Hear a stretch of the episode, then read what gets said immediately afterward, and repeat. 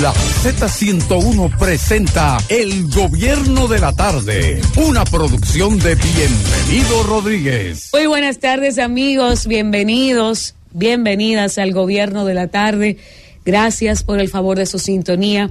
En este jueves 21 de diciembre aquí estamos al pie del cañón, contentos, agradecidos con Dios que nos permite comunicar para ustedes a través de la Catedral de las Emisoras, que es sin lugar a dudas la Z101. Gracias a Dios, aquí estamos listos, prestos para hacer contacto directo con todos ustedes a través de las frecuencias compartidas que llegan a cada rincón de República Dominicana. Acabo de regresar de Puerto Plata, aunque se ha suspendido la entrega de este puente cangrejo en Puerto Plata. Don Bienvenido, le mandan muchos abrazos y muchas bendiciones la gente de Puerto Plata, que no se pierde la Z101, que Dios le bendiga mucho, le envía por allá a la gente de Puerto Plata. Pues aquí estamos y conocemos también la gente que nos ve y que nos escucha a través de YouTube. Sabemos de que nos prefieren, gracias por estar con nosotros y a los amigos eh, de la televisión. Estamos haciendo radio en televisión, estamos en Altice, en el canal 90, que también nos reportan la sintonía, y en el canal canal 110 de Claro. Gracias de todo corazón a ustedes, nuestro pueblo, que hace posible que la Z101 siga siendo número uno en República Dominicana. En este día, pues el gobierno de la mañana llevó a cabo una transmisión, la Z101, una transmisión bastante especial desde el malecón de Santo Domingo con la entrega de este paseo marítimo del Ayuntamiento del Distrito Nacional junto, por supuesto, al presidente Luis Abinader y de paso, por supuesto, con el respaldo y el apoyo del Banco de Reservas de nuestro país. Yo creo que ha sido una obra impresionante, 3.5 kilómetros de esta mega obra, bastante integral, una obra necesitada, no solo para las personas que merecían pues el, libre esparcimiento y también, ¿por qué no?, ahí eh, la parte de ejercitarse, sino que también eh, viene a entregarse en esta, en esta obra un drenaje pluvial que era bastante necesario ya para esta área. Yo creo que en el día de hoy, Carolina Mejía cierra con broche de oro este 2023 con este esta cuarta etapa, ¿verdad? Con una inversión total de 320 millones de pesos distribuidos en 70 millones por parte del Reservas y el resto proveniente de la presidencia como dije, que abarca la construcción de 3.5 kilómetros desde la avenida eh, Abraham Lincoln hasta la José Núñez de Cáceres. Una obra bastante completa, es una obra bastante interesante que también incluye un cartódromo, una novedad en el proyecto, esta incorporación de esta pista de go-karts construida por el Ministerio de Obras Públicas y Comunicaciones, cámaras de seguridad, espacios de recreación, una obra mega completa que entrega Carolina Mejía este gobierno, ¿verdad? Ella eh, se hizo apoyar tanto del Ministerio de Obras Públicas y Comunicaciones como del Banco Reservas y la presidencia y eso así se hace. Los gerentes eso hacen, buscan eh, pues aliarse y buscan solucionar problemáticas, aunque no tengan el presupuesto a mano. Por otro lado, una información bastante reciente y que está acaparando automáticamente la atención de todos, pues es la variación de la medida coercitiva a Gonzalo Castillo, el ex candidato presidencial del PLD. La magistrada Patricia Padilla ha variado la medida coercitiva al ex ministro de Obras Públicas, quien ahora deberá continuar el proceso en su contra en libertad por la supuesta implicación en la denominada operación Calamar. Esto es lo más reciente que tenemos en información en este momento y aquí estamos la señora Isis Álvarez, el señor Fausto Montes de Oca, el ingeniero Héctor Rodríguez Pimentel y esta servidora Iluminada Muñoz por supuesto, bajo la producción general de don Bienvenido Rodríguez, doña Isabel, nuestro querido director Bienchi Rodríguez, un grandioso equipo técnico, está nuestro querido Francis Villalona, José Manuel Núñez, los periodistas, los community managers, toda nuestra gente linda que nos acompaña desde las 5 de la mañana hasta las 8 de la noche que cerramos con Khalil Michel Presbot. Ahí estuvo el señor Gonzalo Castillo agradeciéndole a el pueblo dominicano por el respaldo, agradeciendo también a la justicia dominicana Sí, agradeciéndole a la justicia dominicana, sí, al pueblo dominicano sí le estuvo agradeciendo por el respaldo. Esas fueron las palabras de el, el ex ministro de Obras Públicas y Comunicaciones. Incluso estuvo agradeciéndole a la gente que se comunica con él a través de redes sociales, que les escribe. Eh, sí, está celebrando como si ya pasó el proceso. Exactamente. Pero resulta que el proceso continúa y el 11 de enero ya se lee la acusación en su contra por el caso Calamar. Sí, pero él, él dice estar contento de ir a, a, saludar a su papá y a su mamá, dice, va a poder cenar ahí con ellos. La prisión domiciliaria fue suspendida y él va a llevar a cabo su proceso ahora en libertad. Así es estaba muy contento. Vimos muy contento a Gonzalo Castillo. Le preguntó uno de los reporteros que si va a hacer política y le dice una cosa a la vez, espere, déjeme disfrutarme esto.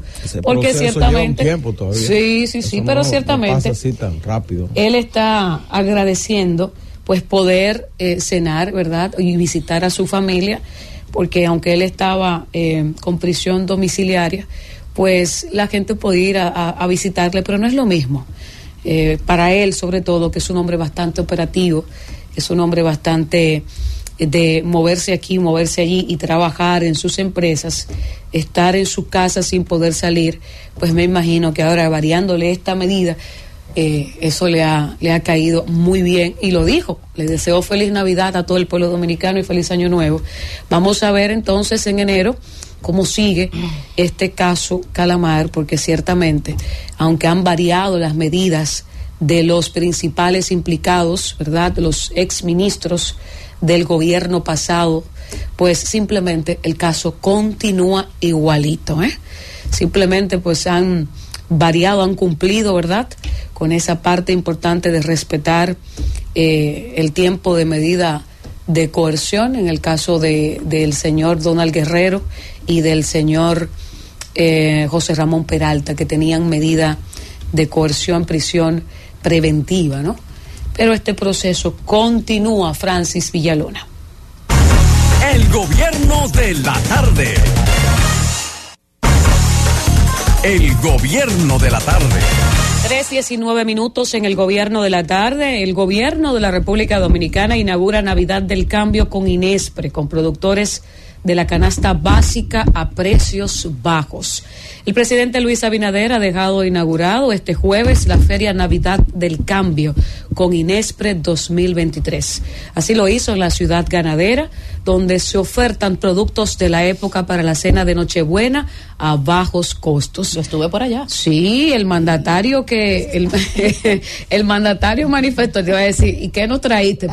mira, pero estoy mañana, mañana, esa punta viene. Ya, el mandatario manifestó que la brisita navideña está llegando hoy a todo el país de manos del INESPRE y por las diferentes instituciones del gobierno.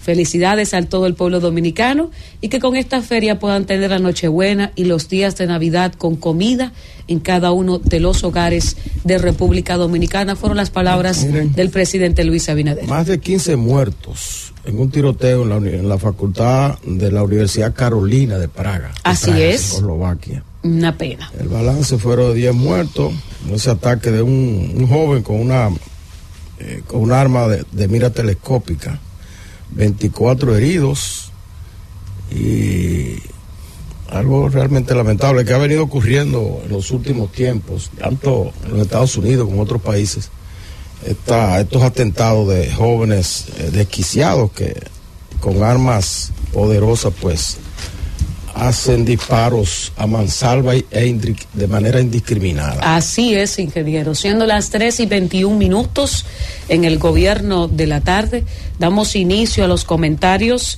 y es el turno de nuestro compañero Juan Reyes. Gracias, Iluminada. Saludos a los compañeros que comparten cabina con nosotros, a las personas que nos escuchan a través de la Z101, Z Digital y a los que nos ven a través de la magia de la televisión, Claro y Artis y YouTube.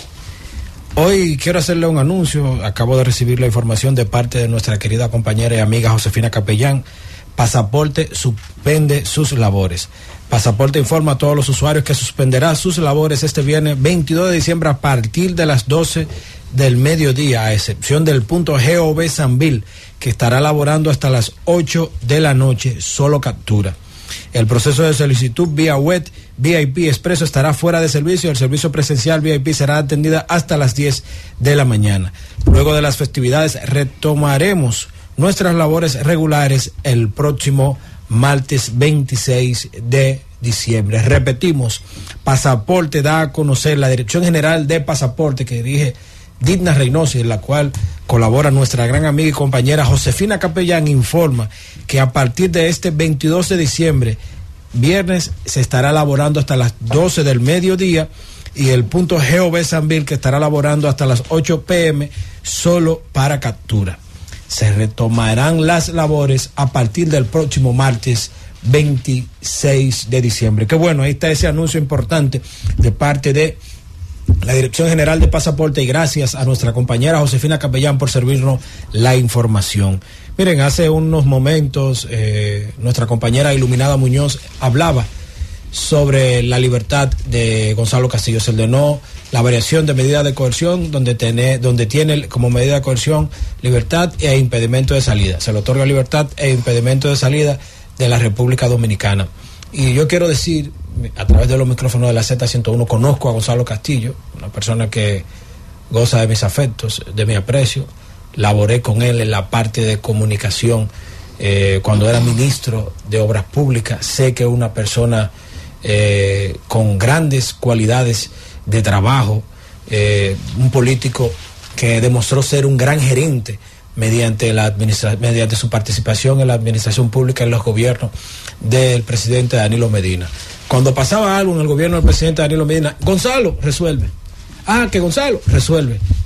Gonzalo impuso uno de los servicios que mejores resultados ha dado en la República Dominicana, que es la seguridad vial en nuestras carreteras, para brindar asistencia y a la vez seguridad a las personas que se trasladan.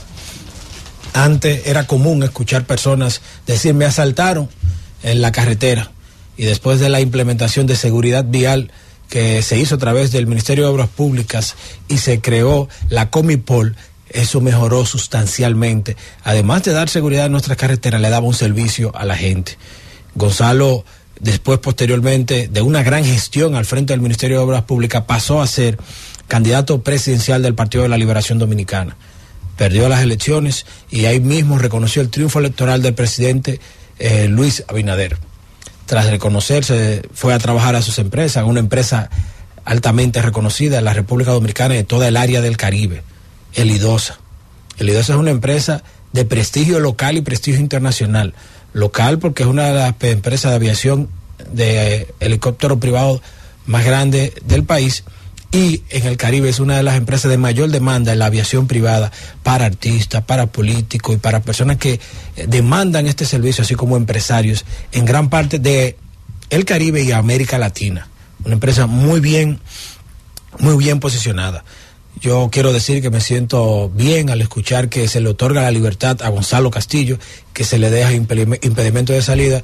Y qué bueno fue escuchar a Gonzalo Castillo hablar al momento de salir del tribunal que se siente feliz de poder salir a las calles, de poder visitar a su madre, de poder visitar a su padre, eh, una cosa que uno entiende hacía con regularidad antes de este proceso y esperemos que eh, los tribunales pueda él demostrar su inocencia.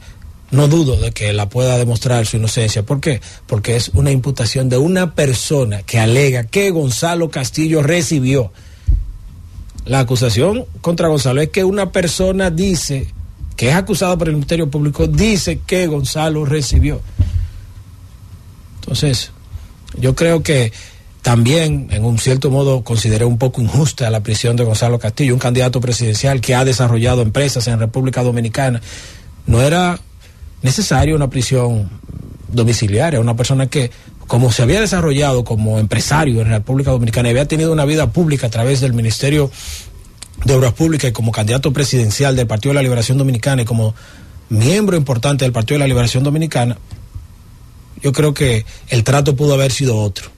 Pero gracias a Dios ya Gonzalo Castillo va a la calle con medidas de coerción de eh, impedimento de salida eh, del país, lo que le permitirá poder compartir con sus seres queridos, su padre, su madre, su familia, y también le permitirá ir a su empresa donde es eh, querido y respetado por muchos de los empleados porque tengo conocimiento que en el IDOSA Aeroambulancia, ahí se trata como familia a los empleados, se tratan como familia los empleados y reconozco haber visto y haber sido testigo parte de eso.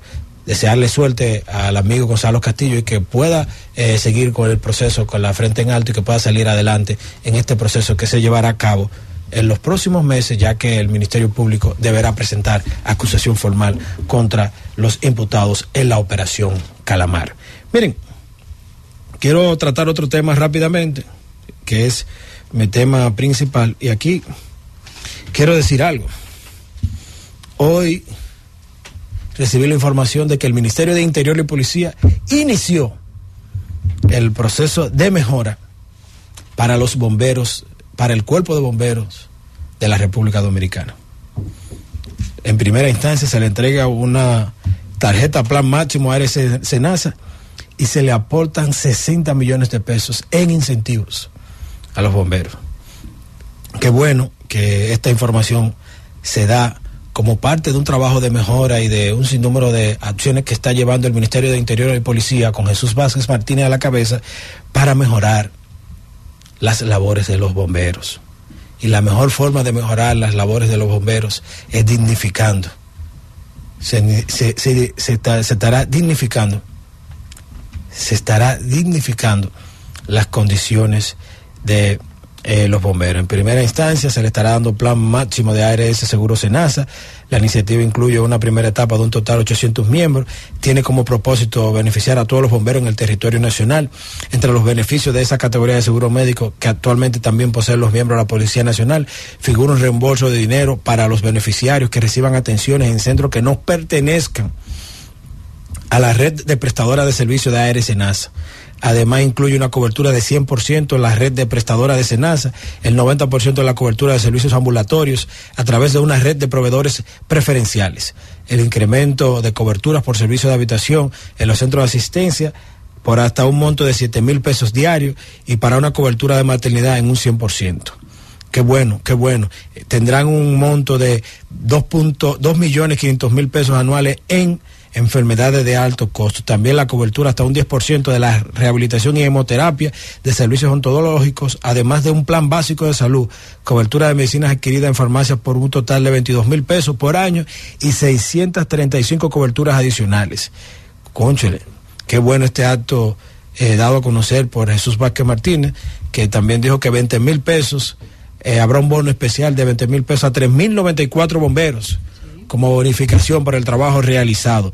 Eh, esto también habla de que esto ascenderá a unos 61 millones 880 pesos en, en todo lo referente a esto. En una, en una actividad en la que participó el ministro Jesús Vázquez Martínez, también el ministro de la Presidencia, Joel Santos, también el ministro de Administración Pública, Castillo, eh, Darío Castillo Lugo, así como la Ángela Jaque, viceministra de Seguridad Preventiva, eh, y lo, en gobiernos provinciales, bienvenido Ortiz, secretario del Ayuntamiento de Santo Domingo Este, el Intendente General del Cuerpo de Bomberos de San Francisco de Macorís, Luis Edmundo, y los miembros de las entidades y otras provincias del país. Qué bueno, qué bueno que desde el Ministerio de Interior y Policía, Jesús Vázquez Martínez Chu ha podido lograr iniciar con esto. Hay que continuar trabajando para mejorar las condiciones de vida de los miembros del Cuerpo de Bomberos de la República Dominicana. Lo vimos en San Cristóbal en agosto, cuando hubo una explosión que dejó más de 30 muertos. Lo vemos ahora cómo fue el trabajo efectivo en Palenque, San Cristóbal también, cuando hubo una explosión en un centro comercial. Lo hemos visto cómo ellos han tenido que trabajar cuando pasó el accidente aquí en el paso a desnivel de la 27 de febrero. El bombero de la República Dominicana es una persona que nosotros deberíamos rendir honor por ser una labor que la hace más como una gestión de servicio. Y qué bueno que desde el gobierno, el Ministerio de Interior y Policía, se está pensando en mejorar las condiciones de los miembros del cuerpo de bomberos, porque dignificar a los bomberos es dignificar a la, a la, población dominicana. Dignificar a los bomberos es invertir en la prevención. Dignificar a los bomberos es crear espacios para que haya más personas que vean esta profesión como un servicio a la patria, no un servicio particular. Qué bueno, enhorabuena que se inicie ese trabajo de mejora para los bomberos del cuerpo de bomberos de la República Dominicana y ojalá las mejoras sean estas el inicio no el final, porque a los bomberos hay que dignificarlos, hay que honrarlos y hay que agradecerle en República Dominicana. Totalmente de acuerdo con mi compañero Juan. Vámonos, Francis. El gobierno de la tarde.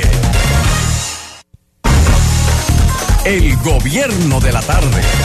3 y 34 minutos en el gobierno de la tarde, Francis Villalona. Es tiempo de Iluminada Muñoz en el gobierno de la tarde. Y yo quiero, antes que todo, sumarme a esto dicho por mi compañero Juan Reyes anteriormente acerca de lo que ha hecho Chu Vázquez con nuestros bomberos. El ministro de Interior y Policía, Jesús Vázquez, que uno por el cariño y la cercanía le dice Chu, pero es el ministro Jesús Vázquez Martínez. Y yo creo que es una noticia que uno debe de compartir con mucha alegría.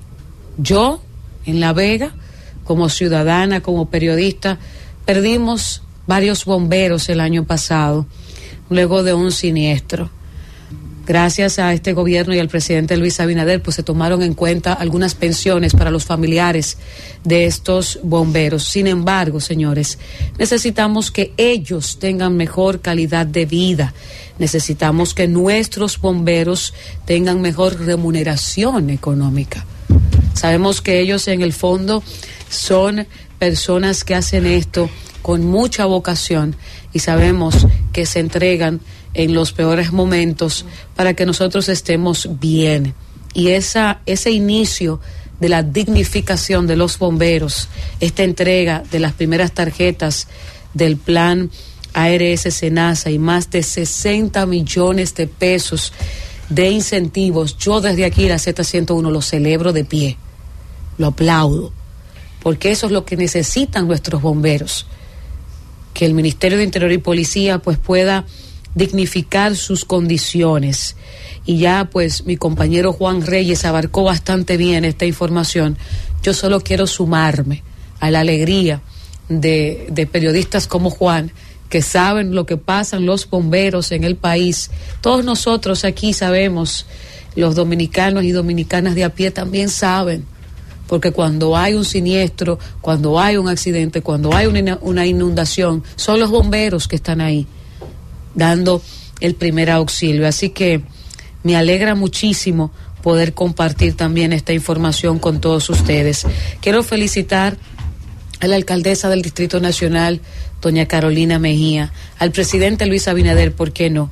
También al señor Samuel Pereira del Banco de Reservas y también a Deligna Ascensión de el Ministerio de Obras Públicas y Comunicaciones, porque simple.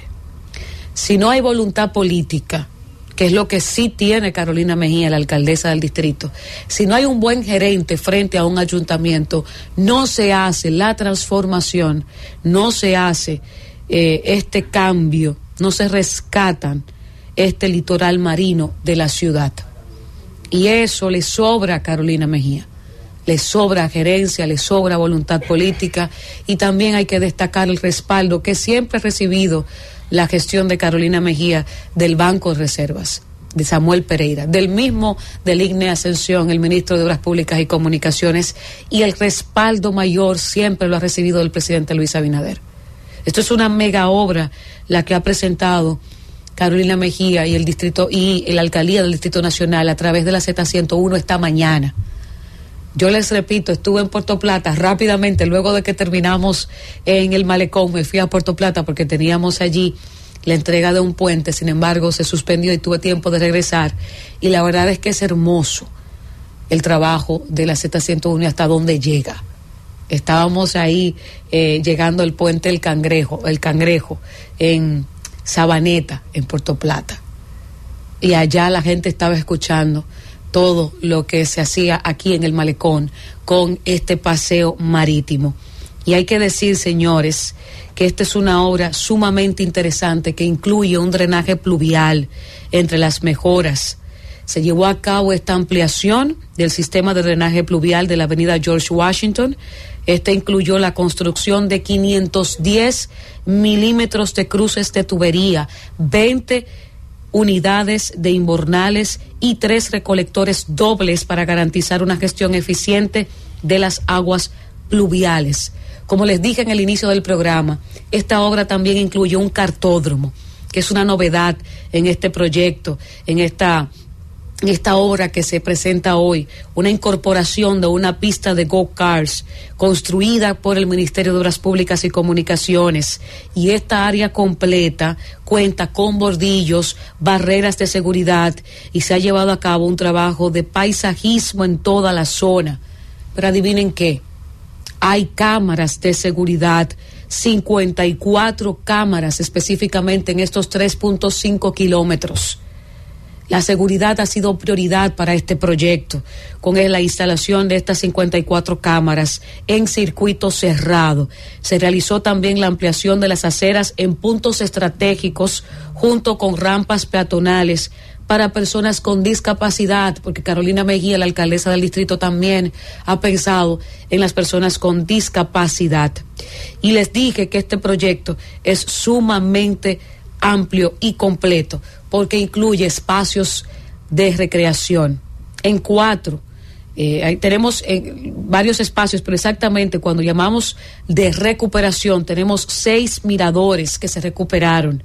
El proyecto englobaba la construcción de los parques Paseo de la Hispaniola y también el parque eh, Vista del Mar.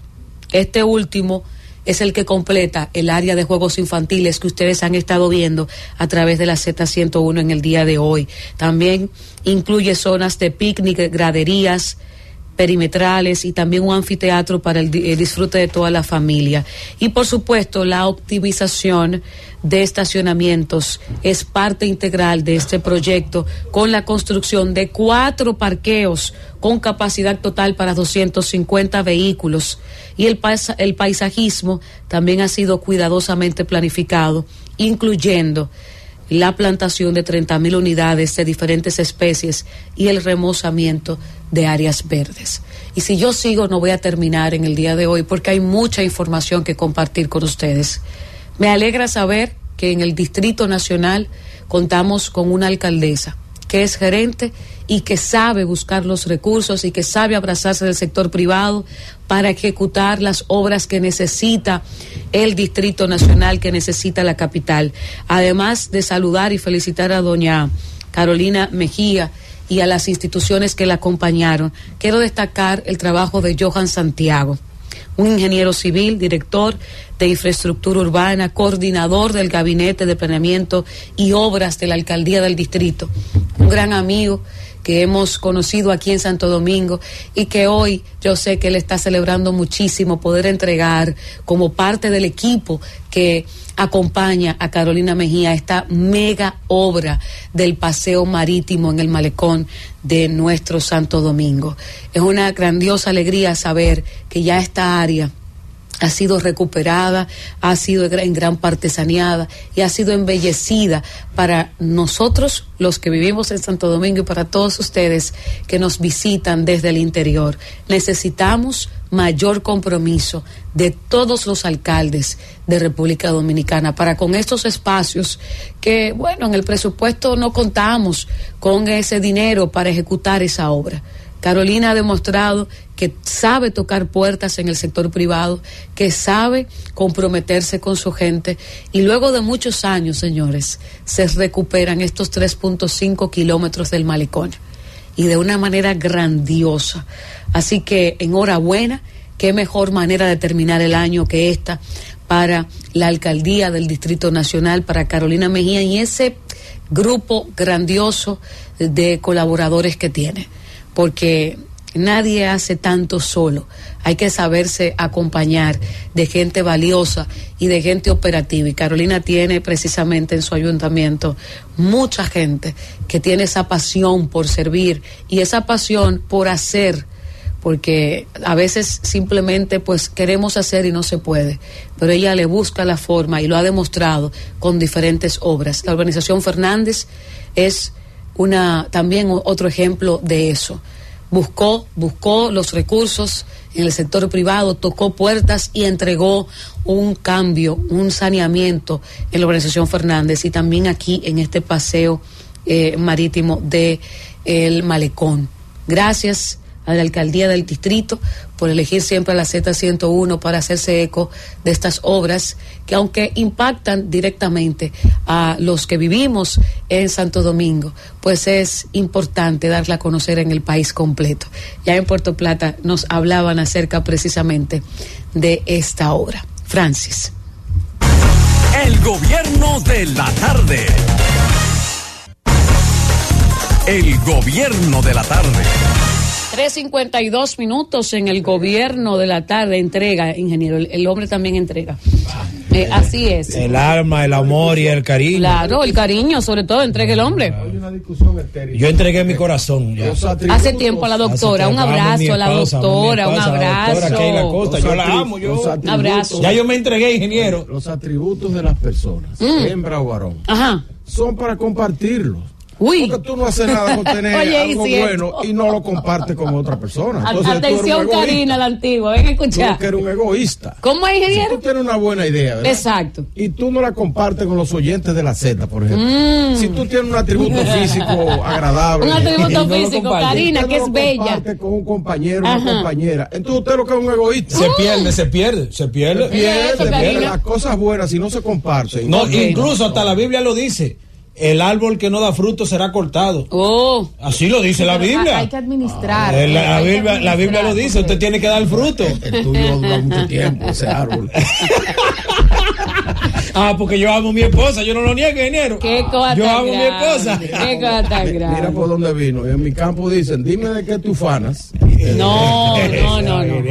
Esa es una relación, esa es una relación bonita, ingeniero. No, pero usted conoce a la doctora, ¿qué es lo que usted quiere? Esa es la chica el ingeniero. ¿Cómo le el ingeniero me Déjame librarte de eso. Vamos con la gente. Vamos con la gente, los dueños de este espacio. Vamos a saludar a nuestra gente en Instagram. Vamos a saludar a nuestra gente en YouTube. Gracias por preferir la Z101. Ya nuestra gente está en YouTube en la transmisión eh, que tenemos nosotros cada día a Mauro Rodríguez. Gracias por el cariño, Víctor Cabrera. También está Alexander Vázquez. Muchas gracias por los piropos. También está Val Castro, que no se pierde el gobierno de la tarde, Marcial Ramírez, Wander de la Rosa, José Luis Cáceres Severino, siempre está con nosotros. Dice un saludo a Héctor, el gemelo de, de Freddy Gerardo. Oiga eso. Ay, sí, es verdad. Freddy Gerardo. Oye eso, Karina. Venga. Freddy. del, del pollito. Dame del pollito.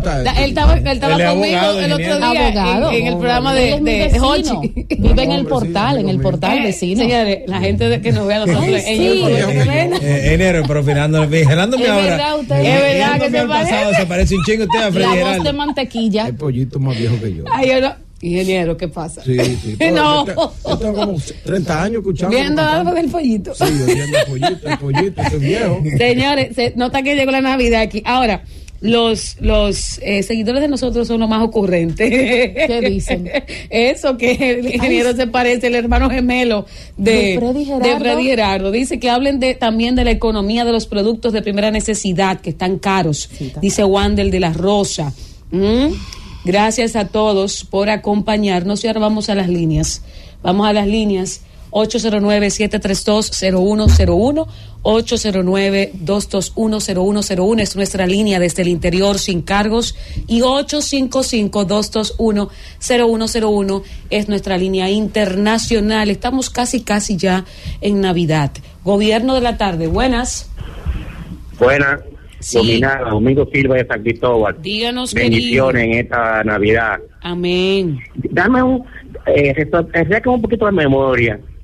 Eh, los bomberos, eh, yo ayer que le iban a dar un bono de 20 mil pesos. Yo no sé si lo oí bien o lo oí mal.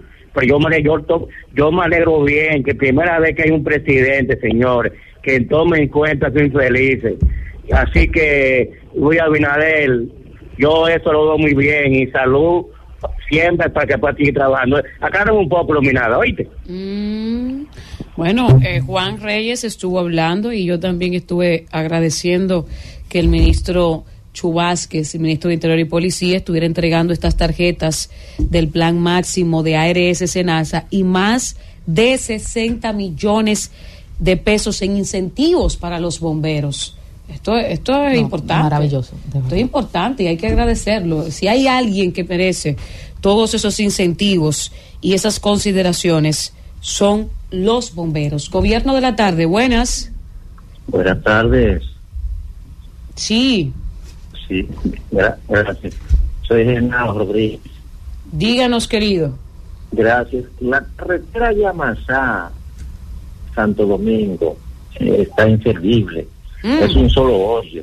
¿Te crees? Además, sí, además de que nosotros tenemos una situación con el puente, que uno de los puentes que cruza el río Sama. Sí. sí que es que es muy bajito y eso tiene décadas y décadas y cada vez que llueve entonces las comunidades de la Cuava, la Gina, la Reca, todas esas comunidades productivas quedan incomunicadas.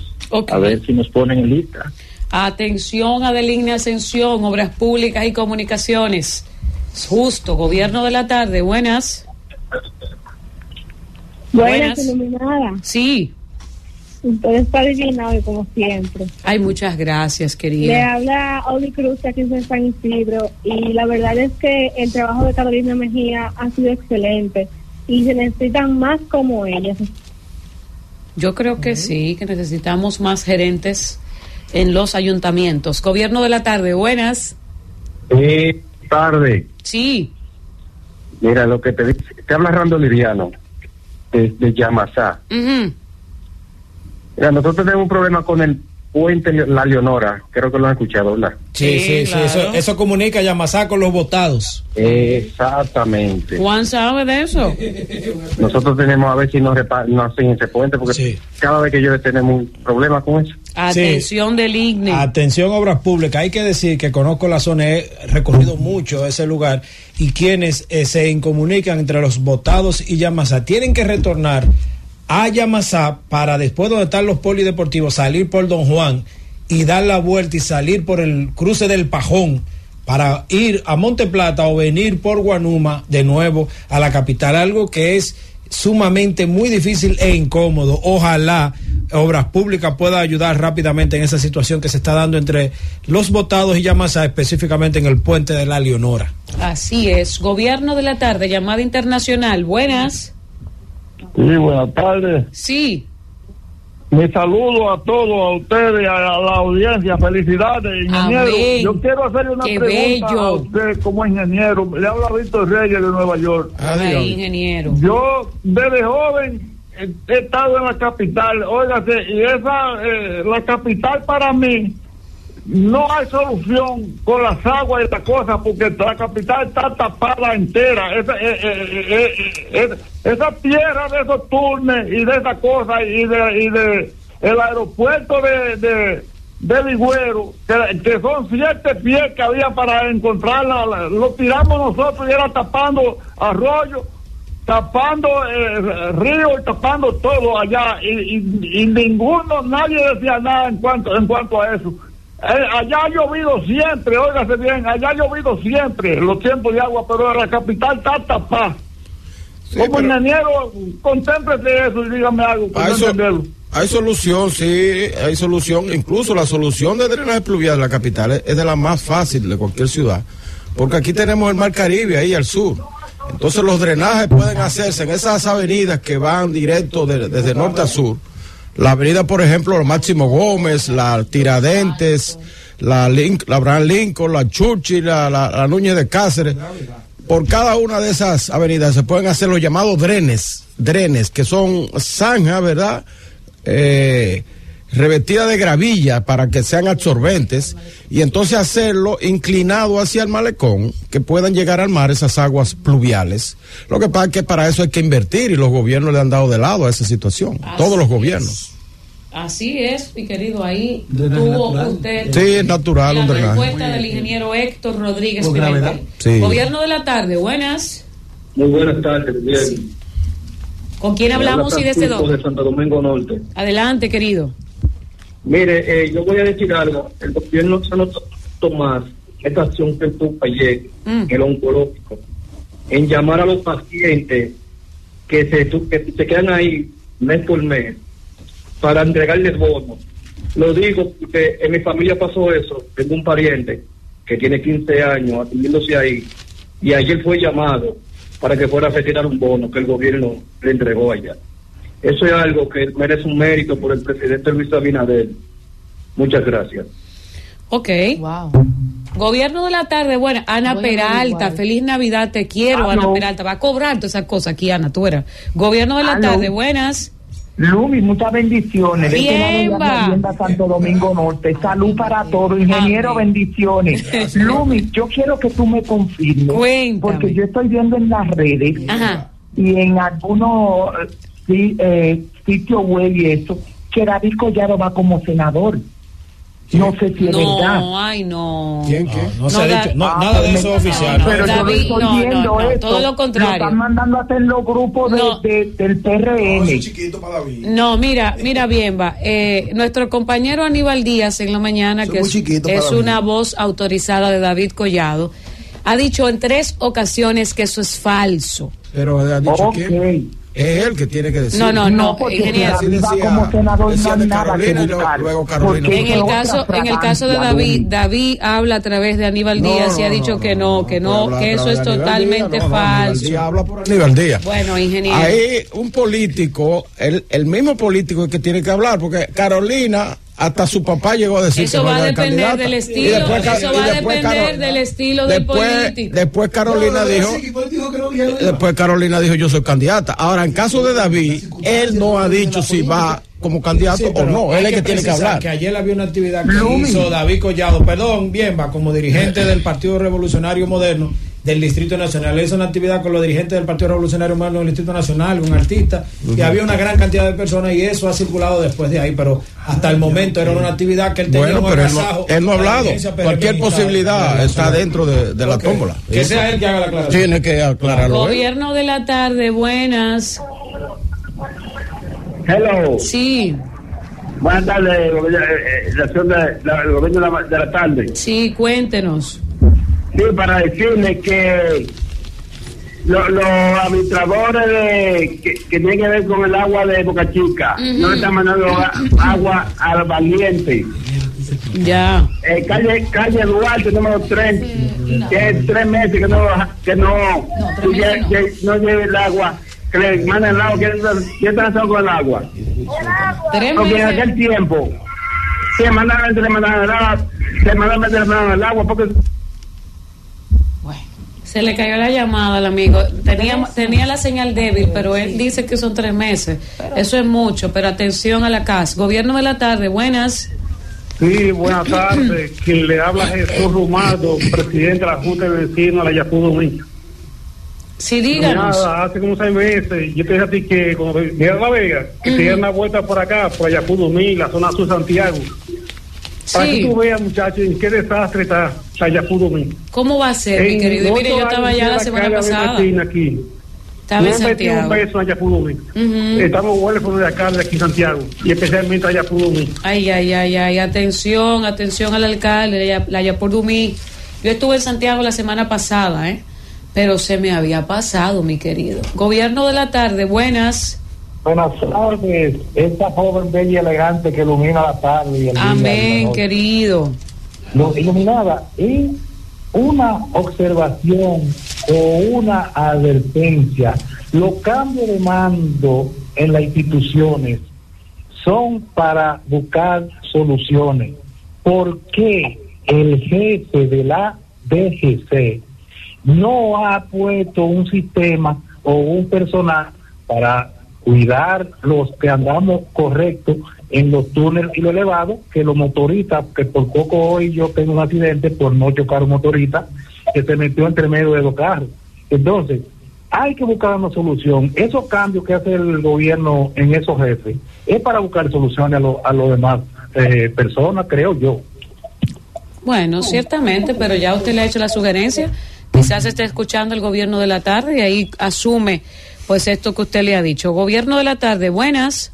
Buenas tardes, le habla jefe de los Alcarrizos. Desde los Alcarrizos, cuéntenos. Wow, mire, yo tenía mucho que no veía tanta gente contenta como he visto el día de hoy. La calle estaba abarrotada, las personas están contentas comprando, que le han recibido su, su doble sueldo. Tenía mucho, en verdad, yo no veía el pueblo así en la calle tan. Bueno, eso es importante. Gobierno de la tarde, buenas. Buenas. Vamos a la otra línea. Llamada internacional, buenas. Buenas tardes. Yo, Sí. yo, yo no sé por qué que le tienen eh, tanto miedo a David Collado, porque de una vez los dos confesos apoyadores de Omar Fernández can- gritaron cuando dijeron de David Collado. No, no, él no ha dicho eso. Pauto por allá soy yo. ¡Ay, no, no! Miedo, miedo. Tan- bello, La ¿no? capital le queda chiquita. Y no imagi- imagínese usted, miedo. un Señores, hombre no- presidencial. No hay una cosa más grande, señores, más atrevida que la ignorancia. Pero esas son las cosas de la vida. Vámonos, Francis, vamos. El gobierno de la tarde. El gobierno de la tarde. Cuatro, nueve minutos en el gobierno de la tarde. Rudy Giuliani se declara en bancarrota tras su condena millonaria por difamación.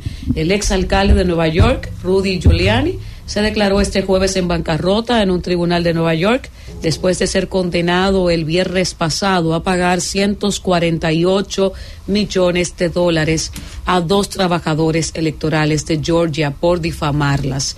Giuliani, quien fue el abogado personal del expresidente estadounidense Donald Trump entre los años 2017 y 2021, declaró unos activos estimados entre 1 y 10 millones de dólares, mientras que sus deudas se estiman entre 100 y los 500 millones de dólares, según recogen los medios estadounidenses. Siendo las 4 y 10 minutos en el gobierno de la tarde, es momento de seguir con los comentarios y pues corresponde el turno al siempre elegante compañero Fausto Montes Oca. Muy buenas tardes, Iluminada. Muy buenas tardes, compañeros acá presentes. Buenas tardes a Karina, Francis, Josema. Buenas tardes al país que nos escucha a través de esta potente emisora Z101. Voy a hacer dos comentarios. Eh, el primer comentario lo voy a enfocar en la recién inaugurada el sector Domingo Sabio. Resulta que unos comunitarios han levantado su voz y han establecido que allí se puso una verja de alucín para ocultar la pobreza que existe en ese sector. Recordemos que este sector está a la- al margen, a la orilla del río Zama, y eh, tuvo como propósito en el gobierno anterior, y este le dio la continuidad de Estado, de, de elevar la calidad de vida, llevar los servicios del Estado, acercar el Estado a esto a estas personas que viven en la ribera del río Sama. Recordemos que eh, este- esta población eh, que está en estos lugares es de los años del 1970, cuando comenzó a generarse la gran migración del campo a la ciudad y a constituir alrededor de zonas vulnerables como son las zonas del río Sama y río Isabela, bolsones de pobreza. Lo que llama la atención es cómo los gobiernos caen en ese tipo de práctica de tratar de invisibilizar la pobreza. Fíjense, van y hacen obras millonarias, pero le ponen una fachada para que no se vea. Ellos reclaman que al presidente se le debió de permitir que viera la realidad que hay en el sector de Domingo Sabio. Un, un escenario, vamos a decir, de pobreza, de, de, de mucha, vamos a decir, de muchas precariedades. Recordamos como, como en los años del doctor Joaquín Balaguer, cuando se creó, eh, se construyó el Faro a Colón, que en la zona del Faro Colón también se, se, hizo un muro que en aquel momento se le llamó el muro de, de la vergüenza, que era una especie como de tapar los barrios eh, periféricos alrededor del Faro a Colón. Yo creo que eh, la política pública tiene que impactar no de pantalla, sino impactar desde la esencia, sino impactar desde las necesidades que tiene la gente. Yo pienso que si esas casas eh, que están frente al río Sama, en, el, en, el, barrio Domingo Sabio, estaban en tan malas condiciones, creo que debió de hacerse un aporte más para levantar la dignidad de esa casa y arreglarla y pintarla y no ponerle esa odiosa valla, porque realmente eso parece entonces como que esos seres humanos que están ahí no son seres humanos porque avergüenzan. Entonces uno se pregunta muchas veces si estos proyectos son proyectos para dignificar a los seres humanos que viven ahí o están enmarcados dentro de un proyecto macro de hacer alrededor de la ribera del río Sama eh, proyectos turísticos como ya están proyectados. Y como ya están proyectados, entonces probablemente el río Sama podría convertirse en una especie de, de, de, de, de lugar para una marina, vamos a decir, para poner yates de lujo. Entonces conectarlo con todos los hoteles que están proyectados en el área de lo que es hoy, donde están las instalaciones de la Armada Dominicana. Entonces uno se pregunta si esa obra de Domingo Sabio fue una obra para dignificar a la gente o una obra para conectarla con todo lo que se está planteando ahí desde el punto de vista de inversión turística y entonces no quiere que se vea la marginalidad y la pobreza de las personas que viven allí. Entonces, si la hipótesis es lo segundo, el segundo escenario, entonces, ¿por qué no hacer una inversión y mejorarle la casa a esa persona en vez de taparla con eh, cines de alucín? Me, me, hago ese interrogante porque realmente no tiene sentido que usted lleve allí, haga grandes inversiones, eh, lleve los bomberos, lleve un paquete de servicios públicos a este lugar entonces usted coloque una malla para que no se vea desde fuera. No tiene sentido. Debió de entonces hacerse una obra donde se tomara en cuenta todo este tipo de detalles, donde la gente también se sienta también digna de vivir en un lugar y no tenga que tener la vergüenza de que se proteja con una malla eh, que cubre 300 metros de distancia. Lo otro que me queremos referir es al comunicado del Partido Revolucionario Moderno ayer. A mí me parece que en política la estrategia y la táctica son elementos muy importantes. Un partido que en términos de su vocería y de sus hacedores de opinión y en el relato, establece que ganan las elecciones con un 60%. Ese es un comunicado que no es de un partido que gana con 60%. Indiscutiblemente, como dice alguien, como dijo alguien, que yo siempre lo tomo, pero como una frase mía, la estrategia está en el otro. ¿Qué significa la estrategia está en el otro? Que el otro que le está comunicando su verdadero tamaño electoral, en términos ahora de lo que estamos hablando, en términos de política electoral. Porque a quién se le ocurre que un gobierno que maneja más de 8 mil millones de pesos en publicidad, que tiene todo el control de los aparatos de, los de, los de los poderes públicos en este país, de las instituciones y demás, puede estar diciendo de que, que tres partiditos que quedaron que no tienen recursos, son de que, que le están haciendo una campaña de descrédito, pero ven acá. Y eso. Ayer se presentaron aquí casos de demontes de vallas, de vallas, tanto en La Vega como en el Distrito Nacional. Entonces el mensaje tiene que ser más claro. El mensaje, si tienen un 60%, entonces situaciones como esa no deben de darse. Porque entonces el mensaje no es un mensaje que está llegando claro. Este documento del PRM que circula en la prensa nacional, para mí, no es más que una especie de mostrar una debilidad en un año que acaba de, de, de cerrar con una inflación y con un crecimiento, vamos a decir, muy moderado, para no decir que negativo. Y todo esto entonces tiene una repercusión y nosotros lo vemos en las calles. ¿Qué se siente en las calles? ¿Se siente volvió Juanita? ¿Se siente en las músicas? ¿Se siente la alegría en la gente? No. Entonces hay una situación que no se puede tratar de llenar ese vacío estableciendo que la oposición está detrás de situaciones para afectar el gobierno. Porque ¿Qué tiene la oposición a su favor para poder articular una política, vamos a decir, opositora? Las redes sociales. Las redes sociales. Pero aquí ciertamente el gobierno tiene todos los espacios cubiertos. Entonces realmente esa posición del PRM no se, no tiene un correlato con todo lo que uno escucha, que las encuestas, que todas las encuestas le dan 60, 65, 70, que todas las cosas que se hacen le dan un porcentaje importante para ganar, porque ese documento lo que muestra es una gran debilidad, una gran debilidad política. Al que se le ocurrió hacer ese documento, realmente no pensó la consecuencia de la interpretación que eso se pudiese dar dentro de los actores políticos, porque nunca, nunca, nunca, nunca las palomas le han disparado a las escopetas. Son las escopetas que le disparan a la paloma. Entonces, si estamos partiendo de que un partido opositor, un partido opositor, los partidos opositores le van a hacer la agenda al gobierno, entonces la situación no es como el gobierno lo plantea, el partido del gobierno. Entonces hay una situación de debilidad que no se corresponde entonces con el discurso que durante todo este tiempo han articulado. De manera que en política los detalles son muy importantes. Yo al leer ese documento realmente entrego una profunda reflexión. Porque en política usted tiene que saber cómo comunica y tiene también que saber lo que usted comunica. Y al leer ese documento me doy cuenta que la realidad del Partido Revolucionario Moderno no se corresponde con lo que en la práctica ellos, eh, sus voceros, sus dirigentes, comentan. De manera que, indiscutiblemente, que enero es un mes, va a ser un mes bien pesado, por eso el presidente Danilo Medina manifestó que en febrero la situación de los alcaldes en el PRM va a ser muy difícil porque ya ellos tienen proyectado que la alianza política Rescate RD va a tomar todos los espacios en febrero, en febrero y también van a lograr grandes espacios a nivel de las posiciones congresuales. Francis. El gobierno de la tarde.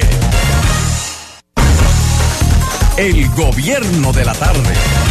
4 y 22 minutos. Continuamos en el gobierno de la tarde en la Z101, Catedral de las Emisoras de República Dominicana. Ya hemos hablado acerca de este tiroteo en la Universidad de Carolina eh, de Praga. Ha causado 11 muertos y decenas de heridos. El ministro de Interior, eh, de, el señor Bit Rakusan, dijo en declaraciones en televisión en el día de hoy que la situación está controlada y no existen indicios de que haya un segundo tirador, ¿verdad? Importantísimo, porque, ¿verdad? Con esta cantidad de muertos, no obstante, el ministro instó a la población a cumplir las instrucciones de la policía, que ha cortado eh, pues varias eh, calles eh, y ha cortado también varios accesos a lugares y también el famoso puente de San Carlos en Praga una situación bastante triste en plena Navidad. 11 muertos y decenas de heridos en esta Universidad de Carolina de Praga.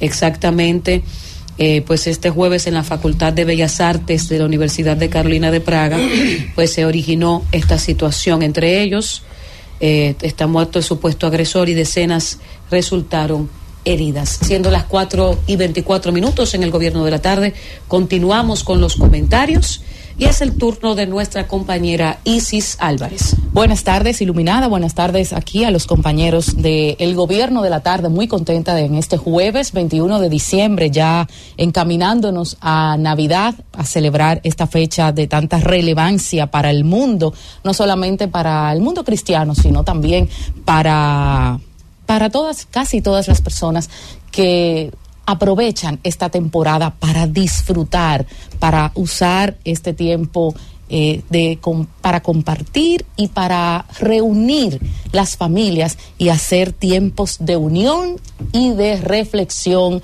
y de mucha paz sobre todo esto. Gracias por preferirnos, por seguir con nosotros en esta Z101 a través de todas sus frecuencias y nuestro abrazo eh, muy especial, como siempre lo hacemos, a los amigos que, bueno, que nos prefieren a través de la vía digital, eh, ver personas que desde sus dispositivos en otras partes del mundo también deciden conectarse con nosotros para informarse, para recrearse, para estar a tono con lo que decimos. Es muy valioso para la Z101. Gracias por las vías que nos pueden sintonizar YouTube, también por Twitter, ahora llamada X, y bueno, también en los canales 110 Claro 90 Altis. Nuestro abrazo y agradecimiento a la familia Rodríguez Tengo dos comentarios en este día. Si nos da el chance hoy, eh, porque es posible que podamos tener el turno de dos comentarios, más adelante eh, podría estar hablando de los remozamientos que se han hecho tanto en, de algunos parques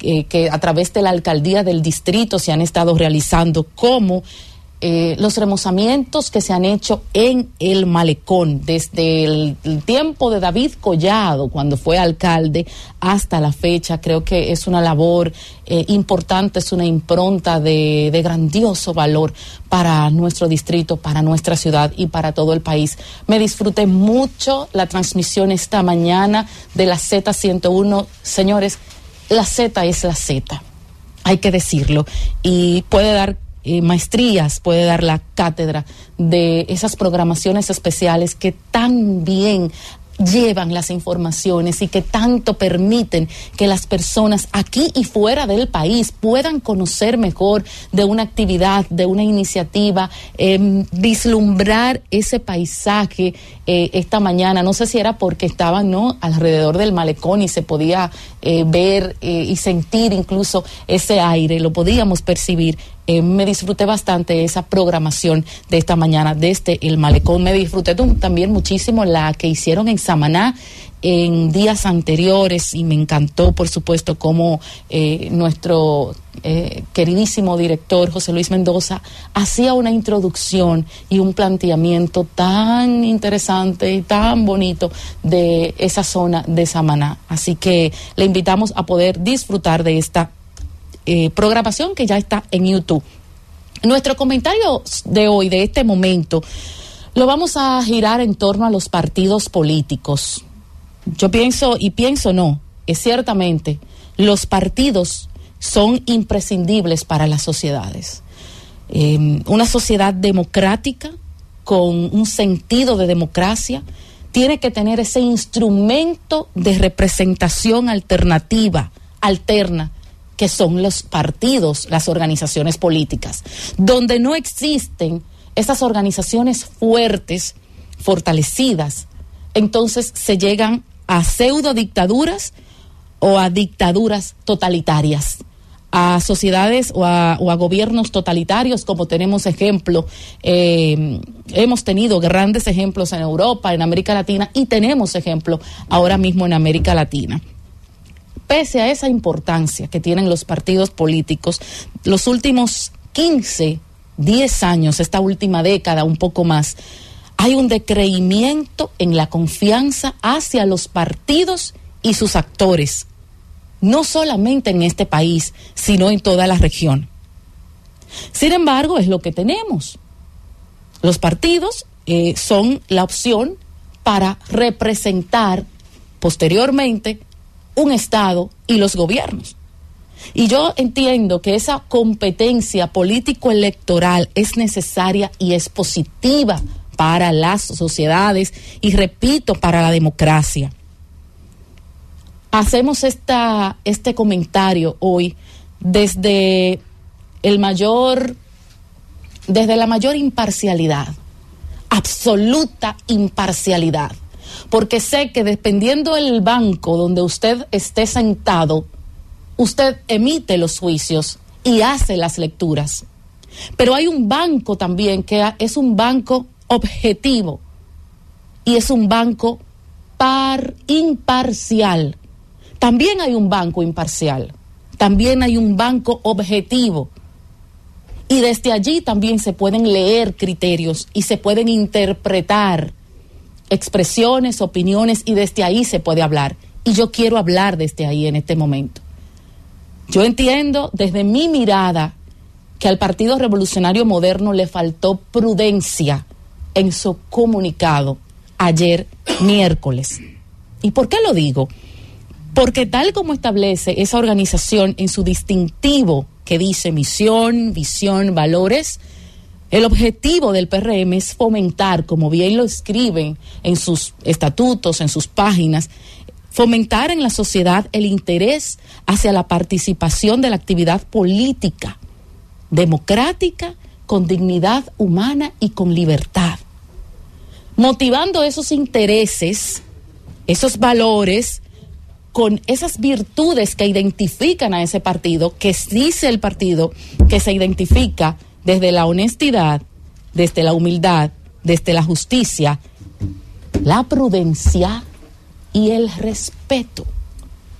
Y estas dos virtudes, estos dos valores, entendemos que faltó en esas expresiones y en ese texto comunicacional emitido ayer, refiriéndose a otras organizaciones políticas que bien son necesarias para, la, para, para el buen funcionamiento y desarrollo democrático de la sociedad.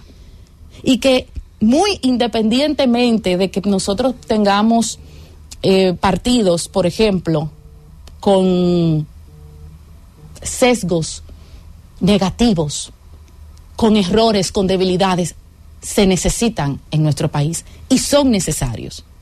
Y pienso que eh, salir, sacar, extraerse desde el PRM, desde ese partido que tiene ya ocho años de fundado, un partido que fue en 2014 eh, fundado bajo mucho esfuerzo, una gran gallardía. Yo recuerdo esas fechas, yo recuerdo esos tiempos, recuerdo a los actores en muchas ocasiones, recuerdo a un Eduardo Sanz, Yayo, y lo sabemos en momentos en donde se debatía la conformación de ese partido. Recuerdo una Yanilda Vázquez en momentos en cuando se debatía ese partido. Recuerdo en la juventud a una Gloria Reyes y a una Elia Encarnación. Estamos hablando de hace 10 años. Yo recuerdo esos tiempos. Y un poco más cerca que lejos estuve por allí, estuve ahí. Y es un partido joven, pero es el partido que logró una, una posición de gobierno, porque es el partido que gestiona la administración pública, un partido eh, de centroizquierda que llegó al poder, socialdemócrata, progresista, con ideales muy bien eh, eh, fundados, muy bien fundamentados, es un partido de crecimiento, de futuro, está muy bien fortalecido, es un partido que se muestra muy posiblemente a tener futuros triunfos cercanos y lejanos porque tiene a líderes muy significativos, de mucha valía, que bien pueden seguir representando a República Dominicana. Sin embargo, entendemos que no tiene necesidad de mostrar un comunicado avasallante ni irrespetuoso hacia la clase política. Cuando ese comunicado dice que quieren presentarnos como iguales y no lo somos, haciendo un llamado a la oposición porque el PRM entiende de que la oposición quiere desacreditar el gobierno actual, un gobierno que se está haciendo bien, dice el comunicado, y dice que no son iguales y que existe una diferencia clara entre nosotros. Yo entiendo que una organización que lleva varios servidores públicos de ese partido, no de otro, sustituidos, cancelados, eh, renunciantes por acusaciones y por escándalos de corrupción y por debilidades y por cuestionamientos, no debe expresarse en esos términos. Mucho menos tampoco enfrentarse y expresarse en esos términos de una clase política que, aunque repito, es, puede tener sus debilidades, pero es la política que tenemos, es nuestra clase y debe incluso el PRM jugar al papel de que se fortalezcan los partidos con respeto, porque entonces estaríamos convirtiéndonos, de no ser así, en un estado de pseudo democrático, de totalidad, totalidad, totalidad y dictadura. Vámonos, Francis. El gobierno de la tarde. El gobierno de la tarde. 4.39 minutos en el gobierno de la tarde. Estados Unidos declara a algunos funcionarios de América Central inelegibles para visa. Así como usted lo oye, Estados Unidos actualizó su listado de actores corruptos y antidemocráticos según la sección 353. Esto va dirigido a ciudadanos de El Salvador, Guatemala, Honduras y Nicaragua, declarándolos inelegibles para visa y revocando, por supuesto, la que, la que ellos tienen y que, por supuesto, pues ya no van a tener, ya no van a tener las puertas abiertas eh, para entrar a los Estados Unidos. Públicamente, solo cinco personas han tenido restricciones de este tipo en República Dominicana y ustedes ya saben quiénes son porque ya hemos hablado de ese tema. Siendo las 4 y 41 minutos en el gobierno de la tarde, es el momento de escuchar el comentario de nuestro compañero, el ingeniero Héctor Rodríguez Pimentel. Gracias, Iluminada. Buenas tardes, colegas en la mesa. Buenas tardes al pueblo dominicano. Bueno, ya estamos en Navidad. Hoy Nochebuena, casi en Nochebuena. El próximo domingo se celebra la cena en familia de la Navidad. Y entonces en estos tiempos ya se le agotan los temas a uno, porque seguir hablando de política eh, en momentos como este, de, que es de recogimiento y de que uno se concilie con la familia, a, dejar, desear los mejores para bienes para el año que viene, es un poco incómodo. Y bien, veo que los políticos han entendido eso.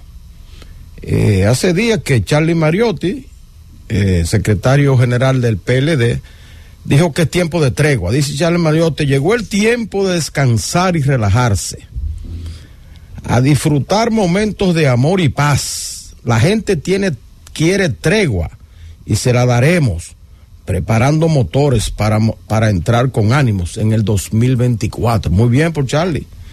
Charlie abrió eh, la petición de tregua y le siguió el presidente en el día de ayer. El presidente Luis Abinader dice, estamos de acuerdo con la tregua. Ya a partir de hoy, yo pienso que debemos dedicarlos a la familia y al espíritu navideño. Muy bien por el presidente. Y así se han venido expresando los demás líderes políticos del país, de manera que a partir de hoy, ya, cierra la política. Y nosotros aquí en la Z trataremos de tener eh, temas eh, livianos, acorde con este momento eh, de disfrute en familia de la Navidad. Pero yo veo aquí, por ejemplo, un, te un tema que, que traen los periódicos, que dice que en Santiago temen que el monorriel y el teleférico desplacen el transporte de concho. En Santiago temen eso, yo me alegro de que así sea. De que el teleférico y el monorriel puedan eliminar los conchos.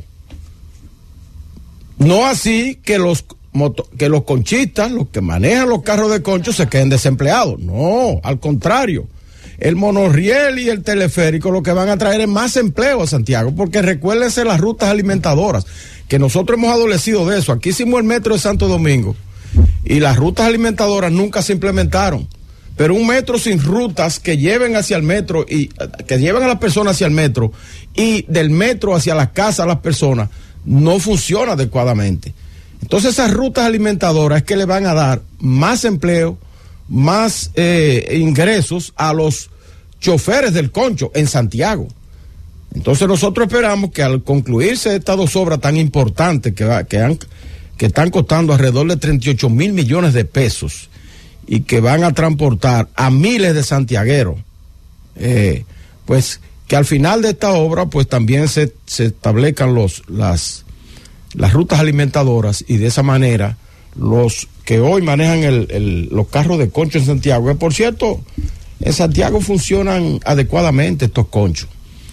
Eh, tienen cierto grado de organización y han resuelto el problema del transporte público en Santiago por muchos años. Las rutas, la ruta A, la ruta B, la ruta que va al barrio Libertad, la ruta, etcétera. Ellos tienen sus, sus denominaciones muy particulares. Han resuelto el problema y son también parcos en el aumento de los pasajes. De manera que hay que tratar bien a esta gente para que no tengan ese temor de ser desplazados de sus trabajos eh, cuando se inaugure el monorriel y el teleférico de Santiago. Eso por un lado. Por otro lado, por otra parte, señores, yo quiero referirme brevemente a este afea que se ha desatado relativo a la senaduría del Distrito Nacional del Partido Revolucionario moderno.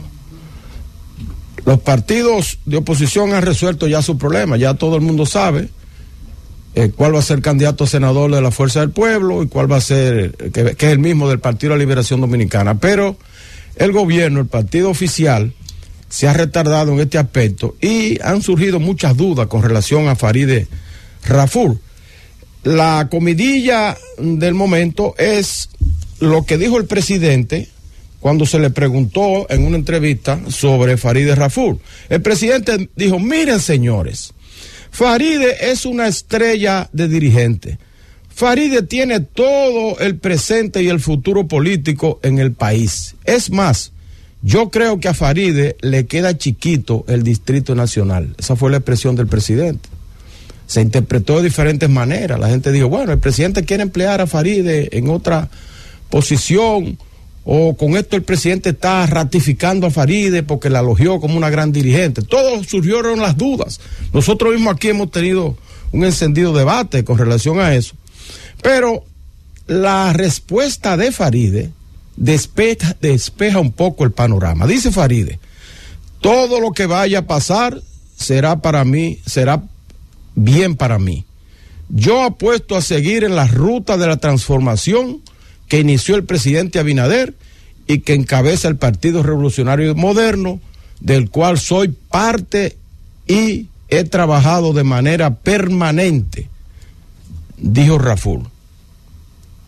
Fíjense ustedes, Raful no interpreta la expresión del presidente como que ella es la candidata, pero al mismo tiempo reafirma que ella es del PRM y que ella seguirá en su PRM y que ella es parte de la transformación que está haciendo el presidente Abinader, de acuerdo a sus palabras. De manera que fíjense ustedes cómo está el panorama. Ahora bien, ¿qué yo colijo de todo esto? Miren, para lograr una reelección hay que buscar todos los votos, debajo de la piedra y donde quiera que estén.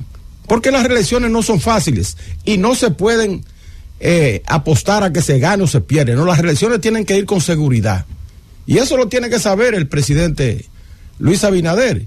Y el propio PRM que ha tratado, eh, el PRM es el único partido, eh, bueno, anterior PRD con el, el, gobierno de Hipólito Mejía, que intentó la reelección y no lo logró.